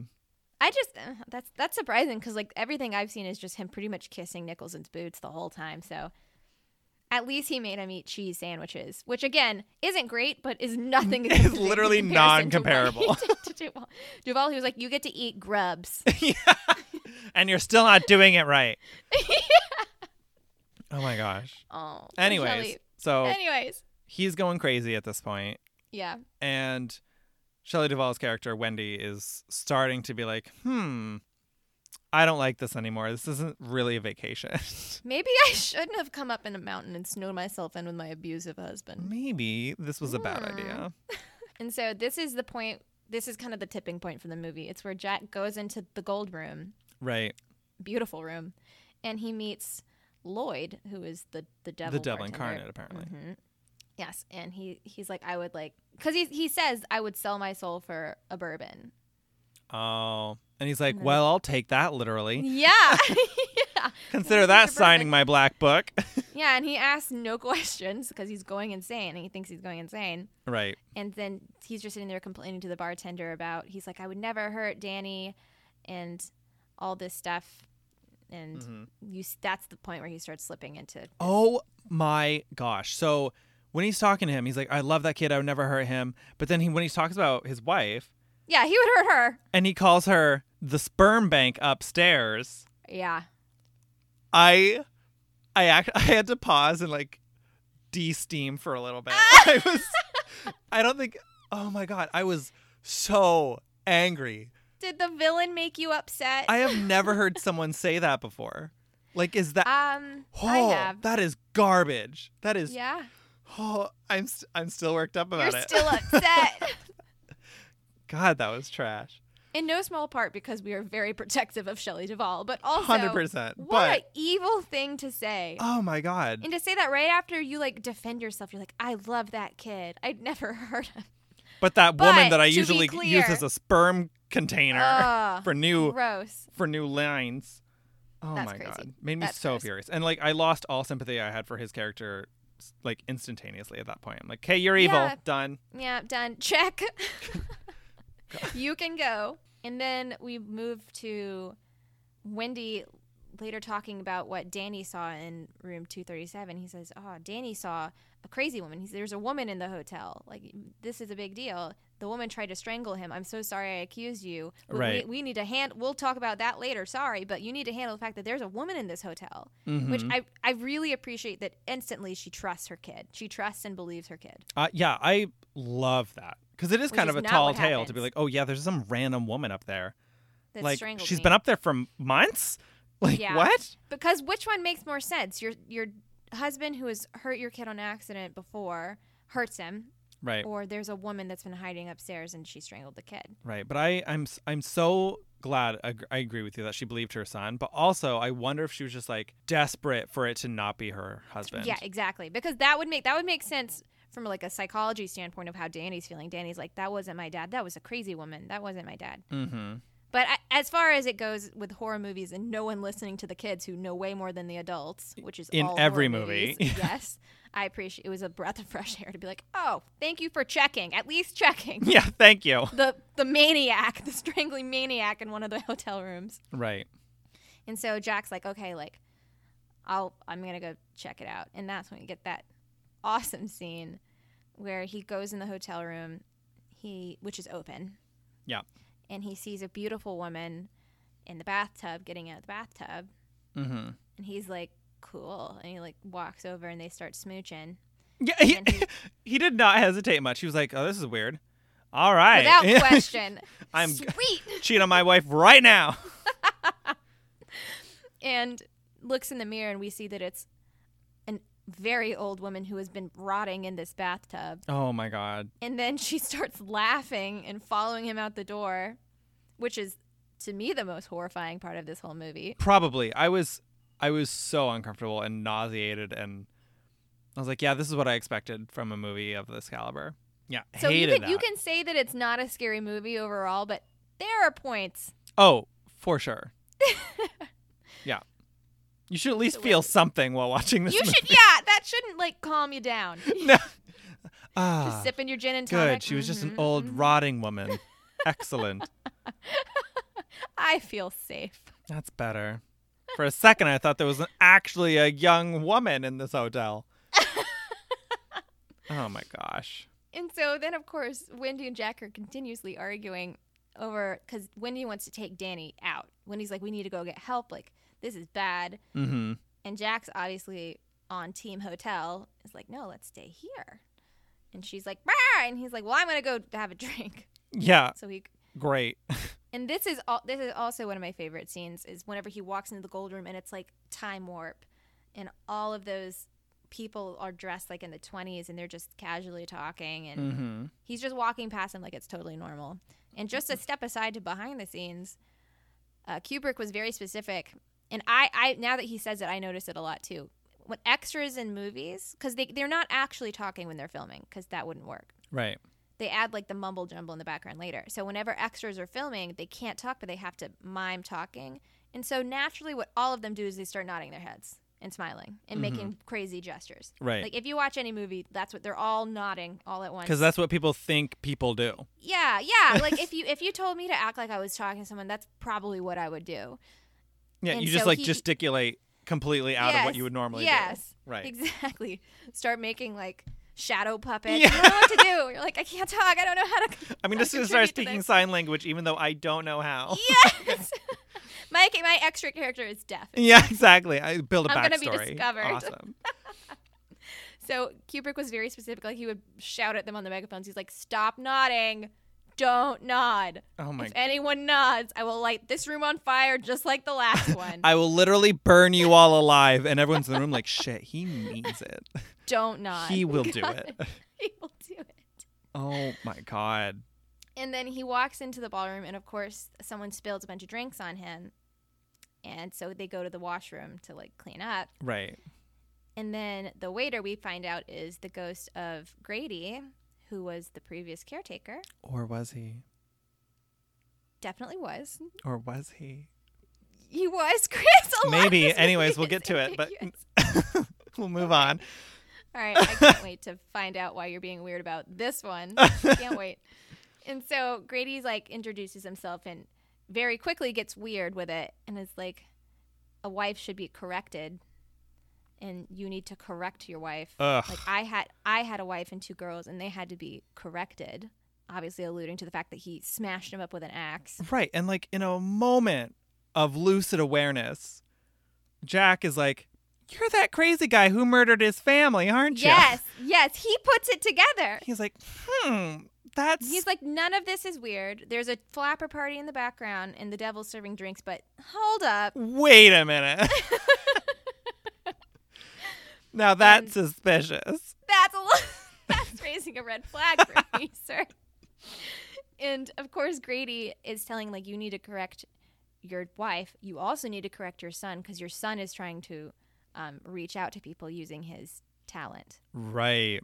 He's like, you need to correct that. And that's sort of one of those moments where you sort of realize, and they do it a, just a couple of times in the movie where he's having these flashbacks and he's seeing like these ghosts and the devil and whatever, but like they're not just in his head. Like they're telling him true things about what's actually going on in reality. And I feel like that's what works for the king part of the story. And this is how, how I take I prefer a lot of literal interpretations because I like scary spooky stuff more than I like, you know, families falling apart and abuse. like Right, sure. Yeah. You're One's like, okay, much more that's cool enjoyable." metaphor, metaphor, Stephen King. Give me the demons. yes, got what demons, yay. oh, was all just a vampire? perfect. Like, no, Awesome. it was eating disorders the whole time. And I'm like, ah, I ugh. don't like that. You must have had a lot of trouble with Scooby Doo. Every at the end of every episode, again, it know, was just a again. regular guy. like I Each really episode, thought I this just, time like, it was, a fish at monster. the edge of my seat. Yes. It's like this time it's gonna be real. Anyways, I do love Scooby-Doo. what were you You're getting me gonna say? excited about Scooby Doo now. We should review Scooby Doo. That's Join more us up your next time. level. Yes. That is my level of horror. that's, your, that's your comfort with the horror movies. so, meanwhile, we get to see Danny communicating with Dick Halloran or Scatman Crothers. Scatman Crothers is a much more fun name, so I'm going to refer to him as that. yes. And is communicating with him, and you don't know what he's seeing, but you know it's bad. Y- you know it's bad. You, know it's assume real that bad. it's Jack murdering his family. Yes. I think. Because That's what you, I You assumed. see, yeah, you see Scatman Crothers just sitting on his bed. He's got like beautiful naked women on the walls behind him. He's just enjoying some I TV. was so confused. yeah, they don't address it. They're like, that's how he decorates his apartment. That's Don't just worry about Florida aesthetic. it." Yeah, none of your business. we get to see him, and he's just staring straight ahead, and his eye. You just watch his eyes get really big, and his jaw drop, and he just starts shaking. And you're like, something bad's about to happen. And then he like he makes it to the hotel in record time. It's like 30 minutes. I. Feel I mean, they like. show his entire thing. Like it's like okay, we go back to the hotel for a some- second. Something bad happens. Like Jack is like at full murder status essentially, and he's like okay, getting on a plane, flying from Florida. he's there before the sun sets. It's true. And it's not like they're direct flights to the Overlook. Like he like, and it's like a snowstorm. He flies in. He has to call in favors. He goes through a lot. He has to drive five for hours just literally to no get out of reason. Denver to pass the just- crushed. Like that's the only reason they included that part was so that yeah, they could like, like, to, to flip the bird to king. s- yeah. I'm like, oh, what what other suggestions did you have? Didn't think so. Oh, a red car? I'll give you a red car. Oh, we, we added it. Don't worry. Oh my god. And so we get to see him. He's like on his way to the hotel, come hell or high water, because he's an awesome, awesome person. Mm-hmm. And then we get obviously the second most famous scene of the movie, second only to here's Johnny. We get Danny. Shelley Duvall is sleeping in the room, and Danny just gets up and grabs a little knife. Oh my god, I was mm-mm. I held my breath that whole scene. I still do, and I know what he's gonna do, but I don't like it because for a second you're like he's gonna stab his mom, Yeah. and Tony's not. Because good, again, and you're you like, you still don't think that you're not sure if Tony's here to help or not. yeah, you haven't really put him on your team yet, No, not at all. and you and you see him carving out. He just keeps saying red rum, red rum, and I'm sure you had heard red rum before this movie. Oh yeah, for sure. Yeah, of course, and you knew it was from this movie, I did, and I knew, and I knew the finger thing. Tony. And so you get to see him um, slowly carving out red rum on this door. And then, of course, he's just holding the knife next to his mom and just gets louder and louder. Red rum! Red rum! You're red too rum! good at that. I don't like it. I know, my mom doesn't like it either. It's so good. It's my party talent. Mm. I get invited to a lot of parties. Yeah, Obviously. but never twice. Never twice. like, okay, what horror movie am I going to do today, you guys? Well, and so he's rubbing the knife with his fingers. And I think and I uncomfortable. and I know he's going to write red rum like on the mirror or on the door or whatever. The door. Well, I wasn't sure at the point. I knew it happened. But and so like fuck, he's going to do it in his own blood. And then he picks up the lipstick. I'm like, "Thank God." Thank God. So, fun fact, not related directly to this movie, but after my my parents watched this movie when it came out, after it came out, my dad was taking a shower, and my mom wanted to leave him a cute little note without like bothering him, so she grabbed her. She grabbed her lipstick, which in retrospective this was a bad idea, and wrote like a sweet note on the mirror in her lipstick. But then he comes out of the shower, steam Screams. clears, and he- yes, Oh, your mom's like, "Oh, what a cute gesture." This I'm is so just like in cute." those John Hughes movies where they write in lipstick on the mirror. yeah. Nope. No, Kubrick took that from us. We can't do that anymore. Yeah, that no. is out. And so now, Wendy's like on full freak out, and she Yeah, starts she's like, looking "I don't care Jack. for what my child is doing right now." I'm uncomfortable. I, feel don't like unsafe. it. well, and like just like a couple scenes earlier, right? Like the little boy's like, "Oh yeah, your son is not here anymore.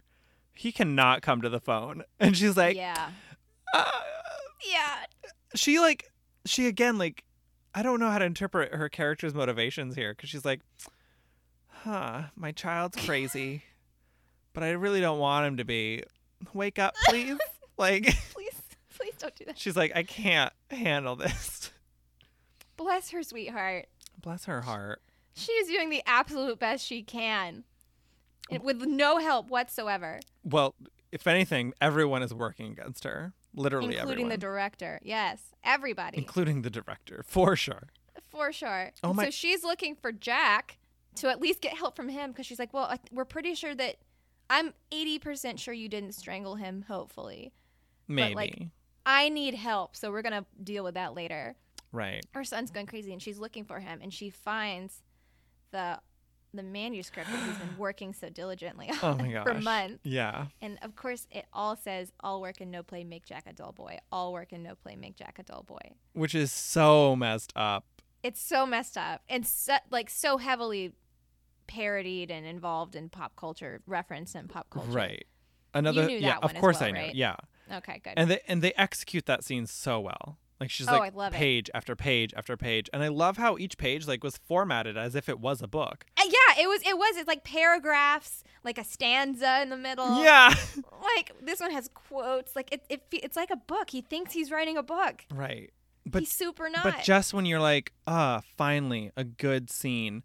Don't worry, Kubrick ruins it for everyone because great because Can't then wait. you realize like that's a prop, right? That someone actually had to type that entire fucking thing out.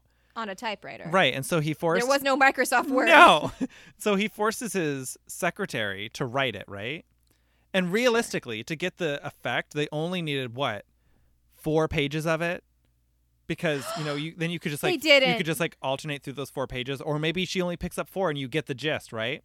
No. They didn't. She has to type she spends weeks, allegedly months typing out that whole manuscript of just saying all work and no play makes Jack a dull boy. And I can only imagine what her psyche was like Shattered. After She- typing she, all- was jack at that point Yeah. literally Hundred percent. Like that Okay. would mess me up if I had to write that that many mean. times. It- It's like maybe it would have been worth it if you were gonna have a scene where all the pages like fly in the air. They don't. They don't. They don't. There was no need. And you could Oh, have had that's more than one mean. person type that. You could That's have. really messed up. That's really wrong. yeah, th- that's Maybe he, like- psychological she like torture. brought him the wrong coffee or something one day, and he's like, "I have an assignment." for yeah. you." I, well, since you didn't do that one right, I've got something. I got something. Oh and my uh, gosh.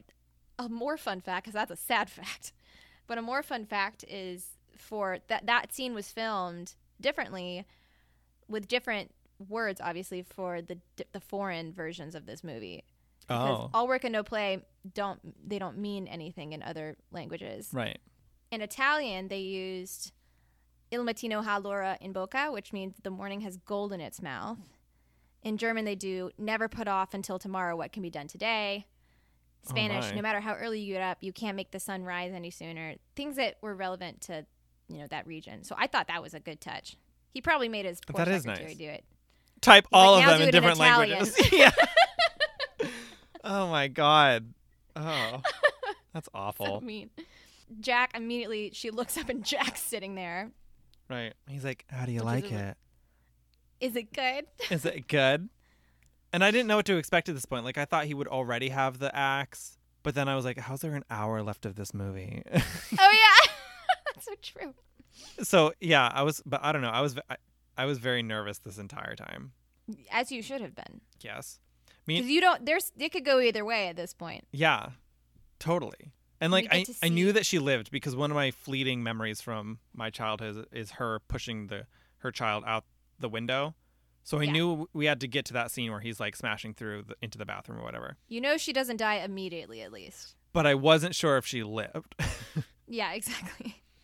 So I was very nervous. And she's just That like was- holding that like actual like T-ball bat. Yeah, That was not a full-size bat. I, I thought it was. It was a full size bat. It was a Maybe. baseball It bat. seemed very thin. In any I event. think it was a bat. And I really like her execution in this scene because she's like she's swinging at him as he's coming, but she's swinging really weakly Very weakly, yeah. because well she's terrified. Yeah, she's she has a very realistic response to uh, the Yes. situation. Have you ever actually been scared and tried to do something important?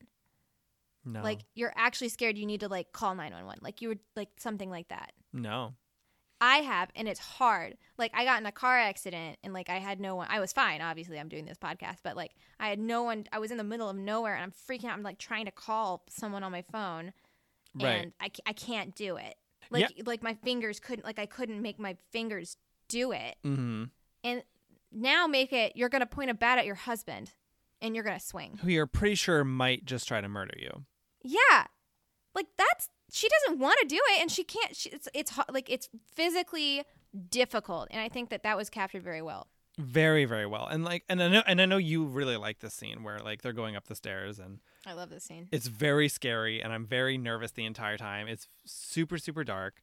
Light Um, of my life. Light of my life. I'm not going to hurt you. you didn't let me finish. I'm just gonna Bash your bash brains your in. face, your brains in. um, so yeah, I'm very upset for this entire scene. but so imagine, like filming the scene must have been so difficult. Yeah. Now imagine filming it well over 45 times. that was intentional. He it has to be right That was to wear her down. to wear her down. Okay, so like, ok- so this this scene is in the Guinness Wor- Book of World Records because allegedly they filmed this scene with her backing up, swinging the bat over 127 times. He made them redo it. Now Oh my god. there's some dispute about that because um, Garrett Brown, who was the Steadicam operator for the movie, he said that it was more like 35 to 45 times. So, but regardless of whichever report is true, They're both heinous. heinous. and like again, rem- remember this fil- this movie was filmed in chronological order. She's been emotionally abused by this guy for Yeah. scene after scene after Yeah. scene and apparently every single scene was exactly like this. It took them forever to make this movie because he would make them redo every little scene over and over and over again. And it was- that was That's just kind of like horrible. his thing. And then to have His to little redo quirk. that scene over and over again, like apparently I can't. she couldn't cry anymore and she became Yeah. too dehydrated and so she started having water bottles all over the set so that she could constantly be drinking so that she could have water in her body to produce tears That's abuse. it is abuse That's just abuse. That's not right. I mean, it's a good scene and I still like it, but that's abuse. I'm going to pretend that that's like scene 1. yeah that was that was the first take. yeah Oh my god, that's horrible. horrible But it plays well for Yeah. film. It looks but so in really Mm-hmm. any good. event he's he terrifies her she swings hits him on the hand swings again hits him on the head he falls Mm-hmm. and is now unconscious and at first like if i was her i would have just run she's Run where? I don't know, anywhere. I would have run to the room and locked the door, I think. She's much gonna smarter wake than up. me though. Yeah. Oh yeah, yeah. And she's like, "Okay, but I could put her put him in one of those lock rooms in the basement or in the Yeah. kitchen or whatever." In the pantry. It was one of the pantries. Which we learn from the scene with on the tricycle is basically c- immediately adjacent to the room they were in. So like it wasn't even that hard to drag him over there. So she She's- was she's very smart. Yeah, she was very smart. But I was so nervous when he was like he sort of came to before she was done. Oh yeah, he starts looking around. I'm like, kick him, kick him in the head. I know. I was like, just hit him again. Hit him again. Holy shit. Well, and like she's like struggling to get the door open. I'm like, it's the pen. It's the pen, please, for the love of God, pull the pen. Pull the pin. And like, oh my gosh, she made me so nervous because like she's in panic mode. And you're right, like obviously, she's not in her best state of mind. Can't That really is blame that her. is saying the least. But I was very, I was like, I was so stressed out. I was like, please, for the love of God, get, Get him in this him in room. that it's such a good pantry. idea.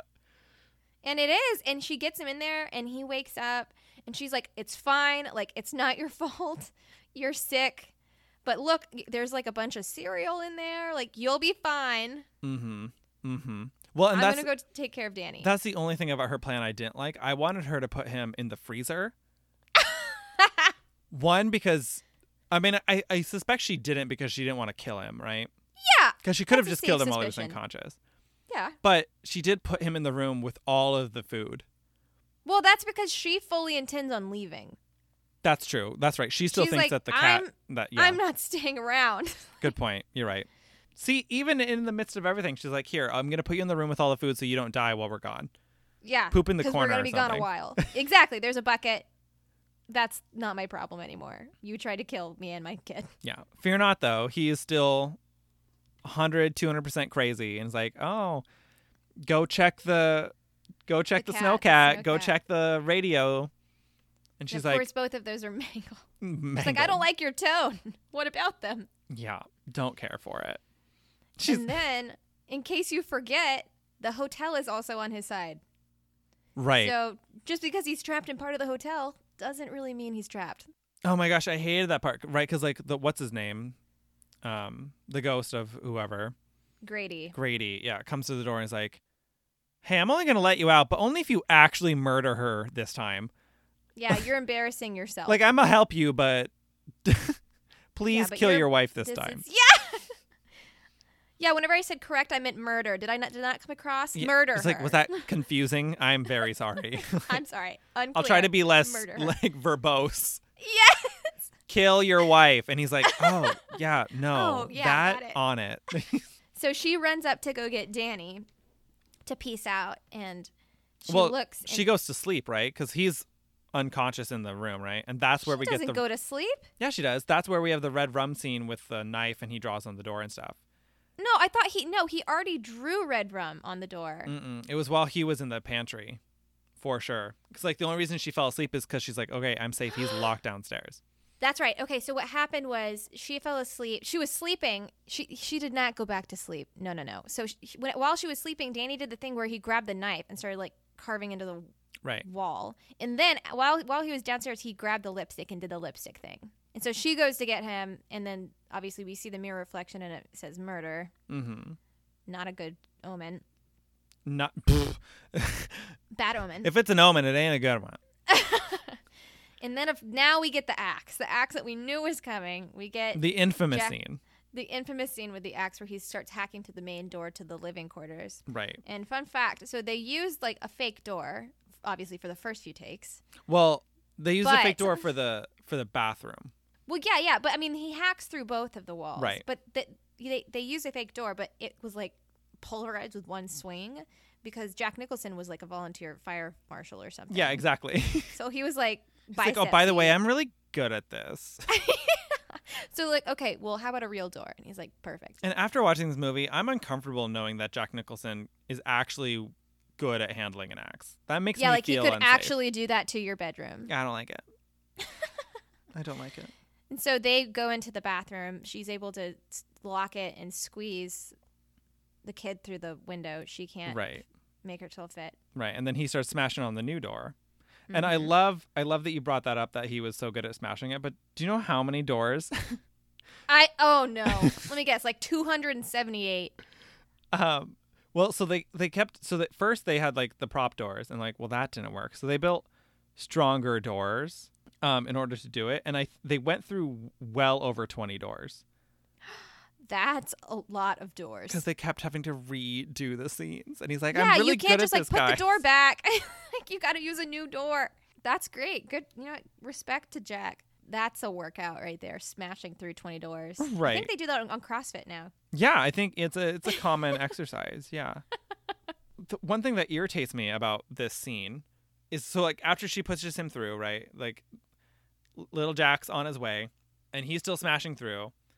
Mhm. Um eventually like when the other guy comes up and he's like looking around, you see that both panels of the door were smashed out, but we Oh. only see him smash out one Oh, yeah, that's a good point. and then there's the other one is just all of a sudden missing. But apparently, um, when this movie came out in Britain, there was a television ad, and they included that scene of him smashing through the bathroom door, and it shows him smashing through the second panel, and they Oh, just so you didn't include it edited in the out. actual movie, but they included it in the in the ad on TV. They fe- so whenever they were the most pressed for what seconds are the most important, Right. they showed both. Continuity was more important to the television ad. Right. Exactly. Precisely. Got it. God. Incredible. Very unorthodox production overall. If we're gonna just summarize this whole movie, right. But so priorities are weird. Right. So we see him get through one panel and he sticks his little grubby face through, which Mm-hmm. Little grubby face. she definitely should have stabbed. Like, boom, face through, That's hard. stab. I know, I'm, I Yeah, know I it's would've hard, stabbed. Kate, but he sh- she should have done it. Um, I think I could do it. I think I could stab an eyeball out. I at least. firmly believe that you could do it. Oh, thanks. Yeah. I think. And so then we get that infamous line, "Here's Johnny." You know. Excellent. It's perfect, which is improvised, right? It's like famously improvised. Oh my god, I just rechecked. They used 60 doors. I'm Shut sorry. they used 60 doors. So three sets of the 20 CrossFit door. Amazing. That is obscene. I yeah, that's disgusting. That's disgusting. But so the here's played. here's Johnny line. Uh, Jack Nicholson improvised that, right? Yeah. And people from back then, obviously I didn't know this just from my yeah. normal You didn't know about Johnny Carson? Well, I knew he existed, but I didn't know the line. But right, so he took it from you know, the Tonight Show, um, Johnny Carson, because apparently he did that on the show. Um, yes. and famously. Kubrick didn't like it because he's British and he's like, I don't even know what you're saying. Like, is that a reference to something? And he almost didn't use it. and out of sixty takes minimum for the number of doors they used, there's he definitely had options to not use it. And That so would have been a huge mistake. right, like that's that's what That is everyone the most knows marketable scene of that entire movie. for sure. Like, if you want to talk about references, that is the most referential scene. Yeah. Like, that's the one that they show, like, in Twister, like in the movie Twister. They're showing The Shining downtown, and, like, that's the scene that they show right before, like, a tornado goes through. Right. Like, it's a, it's very famous. That's what everyone knows. I knew it. Yeah. You, if you knew it, that proves that it would have been a, a Boom. bonehead move Yeah. to get rid of it. yeah, but he almost Alright. didn't do it. But keep in mind, this guy's like Kubrick is like bonkers, okay? Yeah. And his perfectionism, like sixty doors, forty-three takes up that staircase. Uh, um, speaking of ads, the poster that they had for the movie that they distributed, Sal Bass, the is the guy who he had make the posters for the film, and he had to make three hundred versions of it before Kubrick was satisfied. Was he paid by poster? I doubt it. I hope. he probably was. paid for That's- Oh. the final product only. No. And if you look at, I mean, the poster's fine. it's a poster. like it's a, it's a, it's a solid movie poster. if I understand, it's a it's of that scene, is it not? Yeah, So like, okay. but like, three hundred versions. No. Yeah. Un- absolutely unnecessary. Kubrick is out of control. he has a a complex. He has some sort of power trippy complex. Yeah, he I wouldn't really work does. for him. Is all I'm saying. he really does. So- But so, the chef guy whose name I have yet again forgotten. Scatman Crothers slash Dick Halloran Right. So he got it. is here to the rescue. He pulls up for to- two seconds. Yeah, Oh, but it pulls Jack away from killing his wife, and that's yeah. that she was got his, his, role. hand. She got his hand. Did- oh, I was so She thankful. like smacks it with. I was actually shouting at my at my computer during the scene. I was like, "Stab him! Do it! Stab him! Stab him!" And then she slices. And I'm like, "Yes!" Yay! It's like a paper cut, but we'll take yeah, it. like a little bit of ketchup splatters on the door. I was like, "Okay, cool, thank you." But, But so yeah, he's he shows up. so he's distracted, and he's like, "All right, I'm gonna go do something about this." And then he does what every character is not supposed to do in a horror film. Oh, he wanders does, through doesn't all he? the empty halls. Hello? Is anyone What's he gonna- there? what's he gonna do? I don't know what he's going to do, but rough. I mean, he also and then he's a psychic. He should have known better. well, he it doesn't work like that. He doesn't like hold up his crystal ball and like I know. he sees what shines towards him. He sees, and that was all that was just sent. Right. Because obviously Danny didn't see that coming. Because Danny witnesses Dick Halloran get an axe in the gut. Yeah. He witnesses it and is like, "That my bad." Yeah. He's like, screw this like Jurassic Park hiding spot I had in the kitchen. I am Yeah. out of here. And I did feel really bad that they killed him. Like he just shows up and his singular role was just the plot movement to explain why the wife doesn't die. I just feel Okay, bad that's- for the character for just like basically just being a plot point at that at that point. Yeah, I feel bad for him as well. Yeah. That's Axe to a sad the thing chest. that happened. that was bad. Yeah. And then we get the movie. The hotel is obviously getting very like amped up, and Wendy's tearing through the house trying to find Danny, and she's seeing all these ghosts, and they're just getting creepy and weird. Creepier Yes. and creepier. and we get the butler and the or the man in the tux and the man in the bear suit. Oh. It's never explained. I was so taken aback. Like she like she's seeing some creepy stuff, right? Like there's some Yeah. creepy stuff going on. There's skeletons, cobwebs, some skeletons, ghosts. whatever. She comes up the stairs, man in a bear suit with his butt hanging out, sucking Yeah. the dick of a man in a tuxedo, and then he looks up and he's wearing a pig mask. It's a bear mask. It's like a bear suit. Oh my god, I definitely felt like it was. I thought it was a pig mask with a bear onesie. It might as well be Chris. It like, was so scary and creepy, and like was zero, zero explanation. oh, I have scoured the internet Well, for an explanation. There's like people think they know, but no one actually knows. There's a lot of theories out there. Um, one of them is like apparently it has to do with a character in the book, which I obviously don't know anything about. There's like a dog suit, right? Yeah, it was supposed to be a Yeah. dog. There was a character in the book at one of the parties in a dog suit who had like a homosexual relationship or whatever. And I'm just like, okay, Kubrick, you basically ignored the entirety of this novel. Why is that the thing you need to include? it doesn't but he's like, make it's but let's make it a bear suit just to piss Stephen King off a little bit more. I let like there he's like, no, we can't add that in now from the book because it won't make sense. But we'll add But we'll They add can't this. have a red car, Stephen King. we can have a weird bear suit man sucking another guy's dick, though. A plus. That'll that gets get the audiences Kubrick going. Stamp. Yeah. But so one of the one of the theories that I read was how it ties into this whole idea that Jack's character, Jack, was sexually assaulting his son, like I molesting hate his that. son. I hate that suggestion. I've I've read that theory too, and it I don't think it it fits well with the movie or the book. I mean, I think it's the same level as the whole Kubrick did the moon landing thing. I, I think it's the same level. it's of the same. conspiracy It's the theory. same tier of. Con- it is. It's a conspiracy. it totally is. But like some of the evi- evidence that I tracked down for it is wild. Like some of it's Evidence. garbage, right? Like evidence. oh, he's in a I bear can't wait. suit, and when the kid And there's a teddy bear. and when in the Danny's scene. like leaning on the teddy bear yeah, when he's talking to the therapist, I'm like, oh, okay.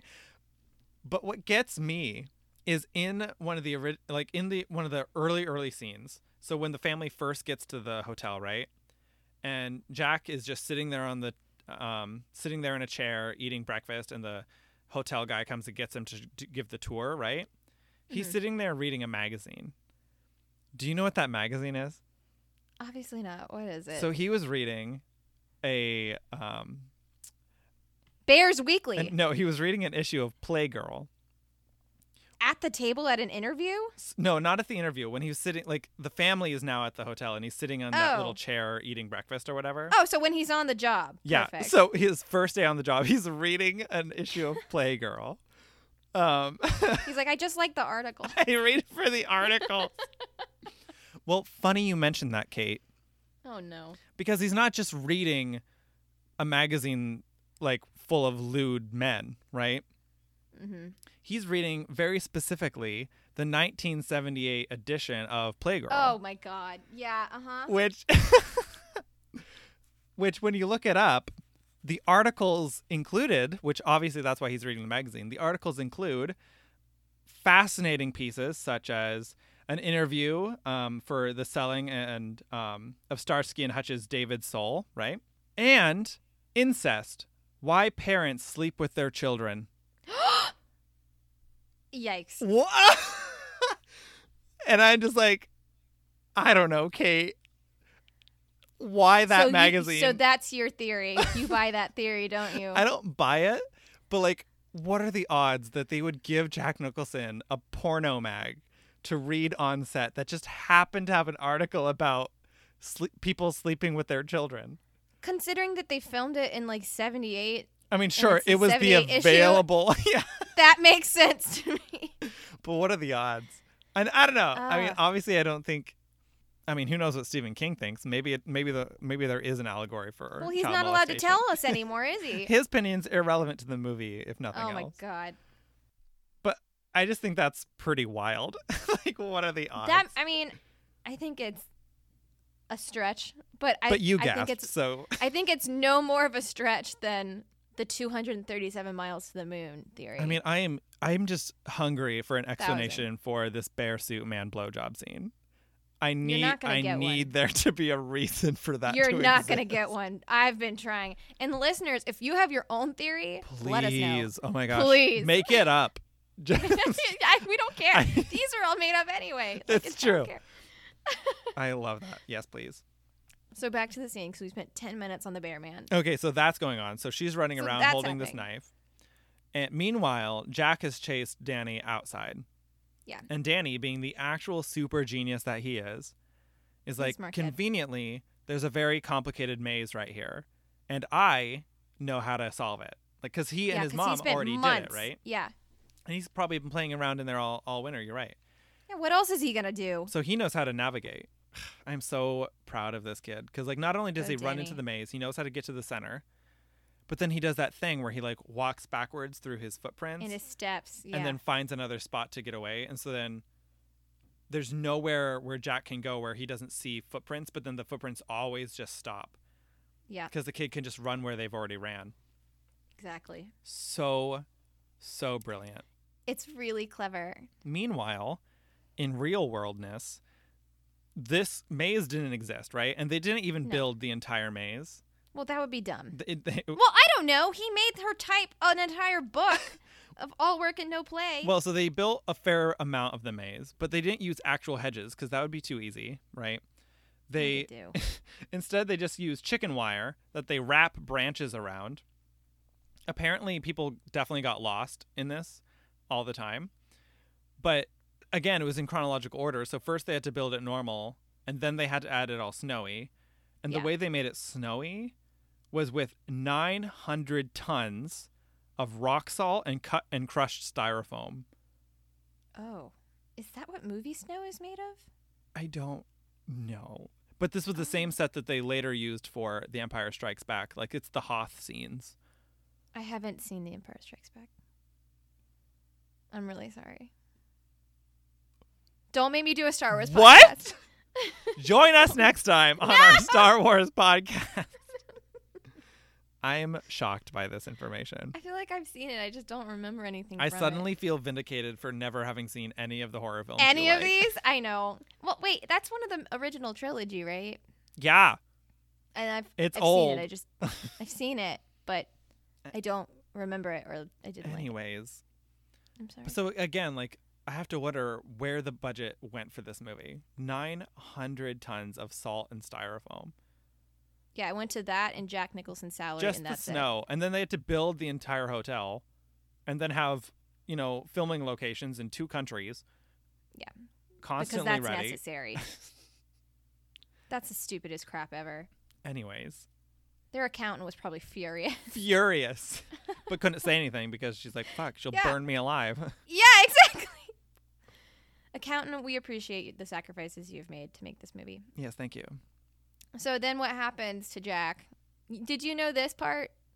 what Like what happens to him? Like his ultimate demise? so i've seen memes of the frozen jack nicholson at the end yeah, that's what I figured. I was like, it was probably memes.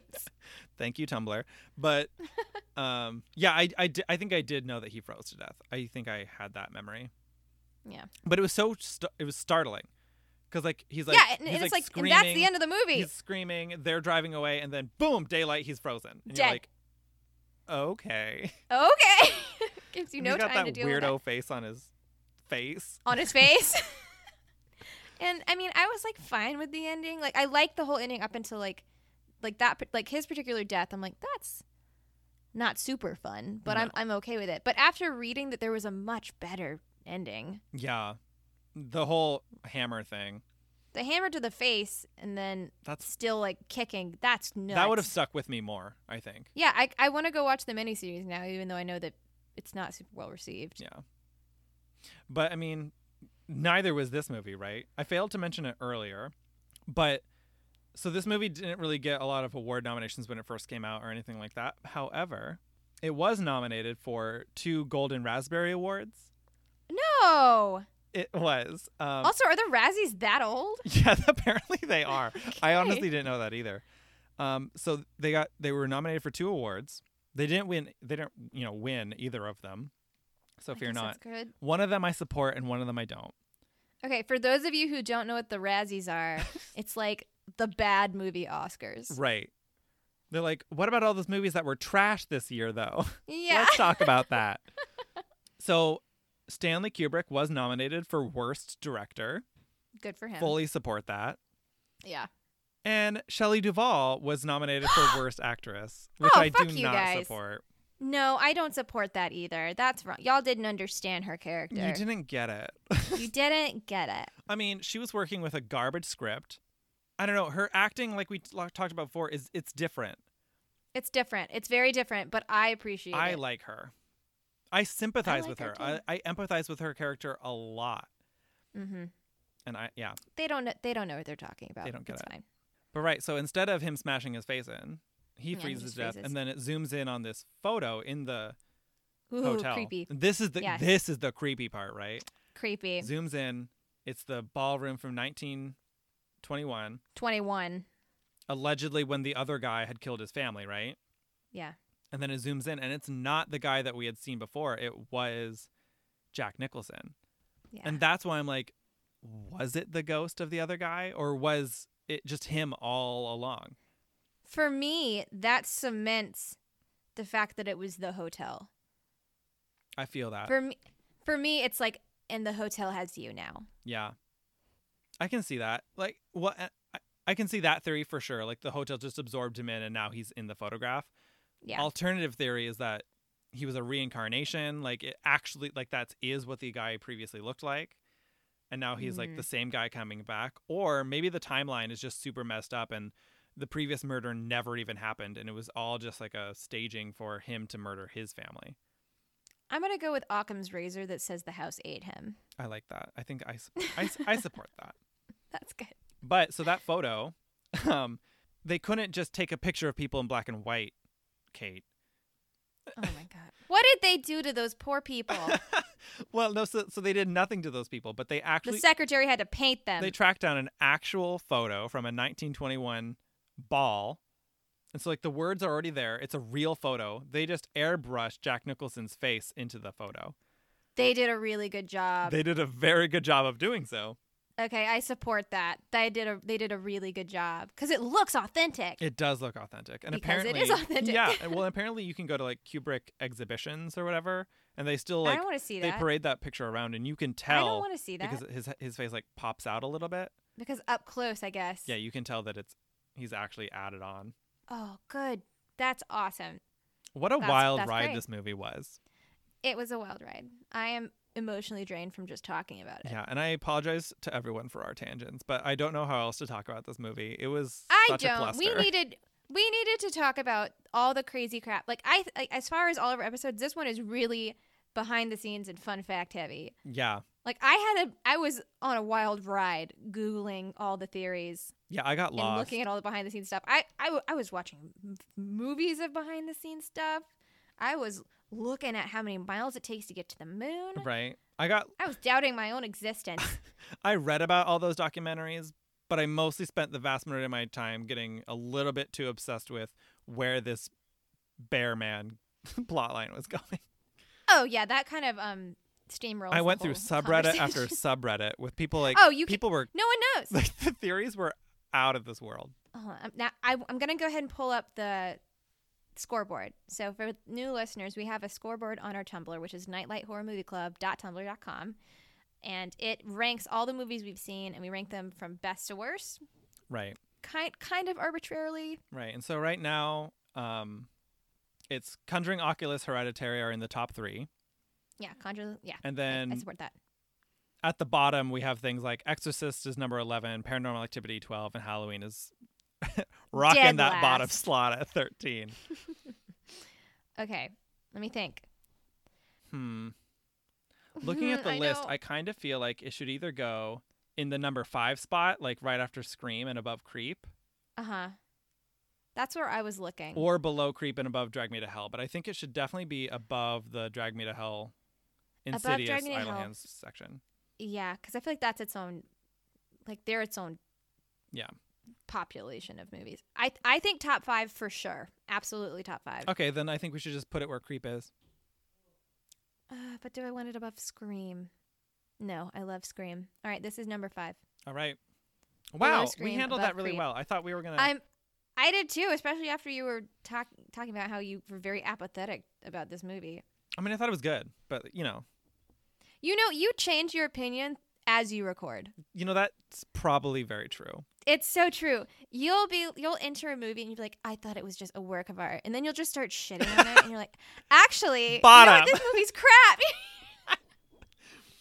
and you'll do the opposite. You're like, uh, this movie was fine, and then you're like, oh, but that was beautiful. I love how I they literally did this. cried at the end. Yes. I'm fine with it. Wasn't even compromised. We agreed. We came to an agreement. I'm, I'm happy Awesome. with that. So, um, like Kate said, our current scoreboard is on nightlighthorrormovieclub.tumblr.com. We update it every week, and you can Mm-hmm. also read show notes for every episode there and get an idea of what an episode might be about or what we're going to talk about before you click on it. Mm-hmm. And this is a club ultimately, although we are also a podcast. So if you're interested in being a club member, all you have to do is subscribe and follow us every week because we're going to be doing this with a different movie each time. And you can also give us suggestions on what movies you're interested in and argue with our scoreboard and all sorts of cool stuff. You can follow us on Facebook, Instagram, and Twitter because we do all sorts of stuff all week long. There's a lot more stuff we can't fit in to these shows because they would be like four hours long. Right. And I need to sleep at some Especially point. ones like this one. Yes. This one I allowed because it deserved to take that much time. Yeah. And so, if you enjoyed this podcast, hopefully that means that there's others out there who will also enjoy it. And so, the best way you can help them find it is by leaving us a review, leaving us a rating on iTunes or whatever your listening apparatus is. And people will really appreciate it because you'll help them find this awesome club, and we'll appreci- really appreciate it because we'll get more friends. Yeah, I'm we actually got a couple more ratings. I'm very excited. Yay! Woo! Our our club is growing. Yay. And so I haven't told you what I think we should do for next week. It's always a surprise. You're not going to like it. Oh God, I don't like it. But we got to is do it, it. Saw? It's not Saw, although that's coming soon. I'm Oh. postponing that as much as I can. We're going to do The Nun. Oh, Yeah. D- isn't that a sequel to something that we just watched though? It's a it's in the same universe as The Conjuring. Right. but it's its own movie. Okay. It's I a don't newer wanna one. Watch it.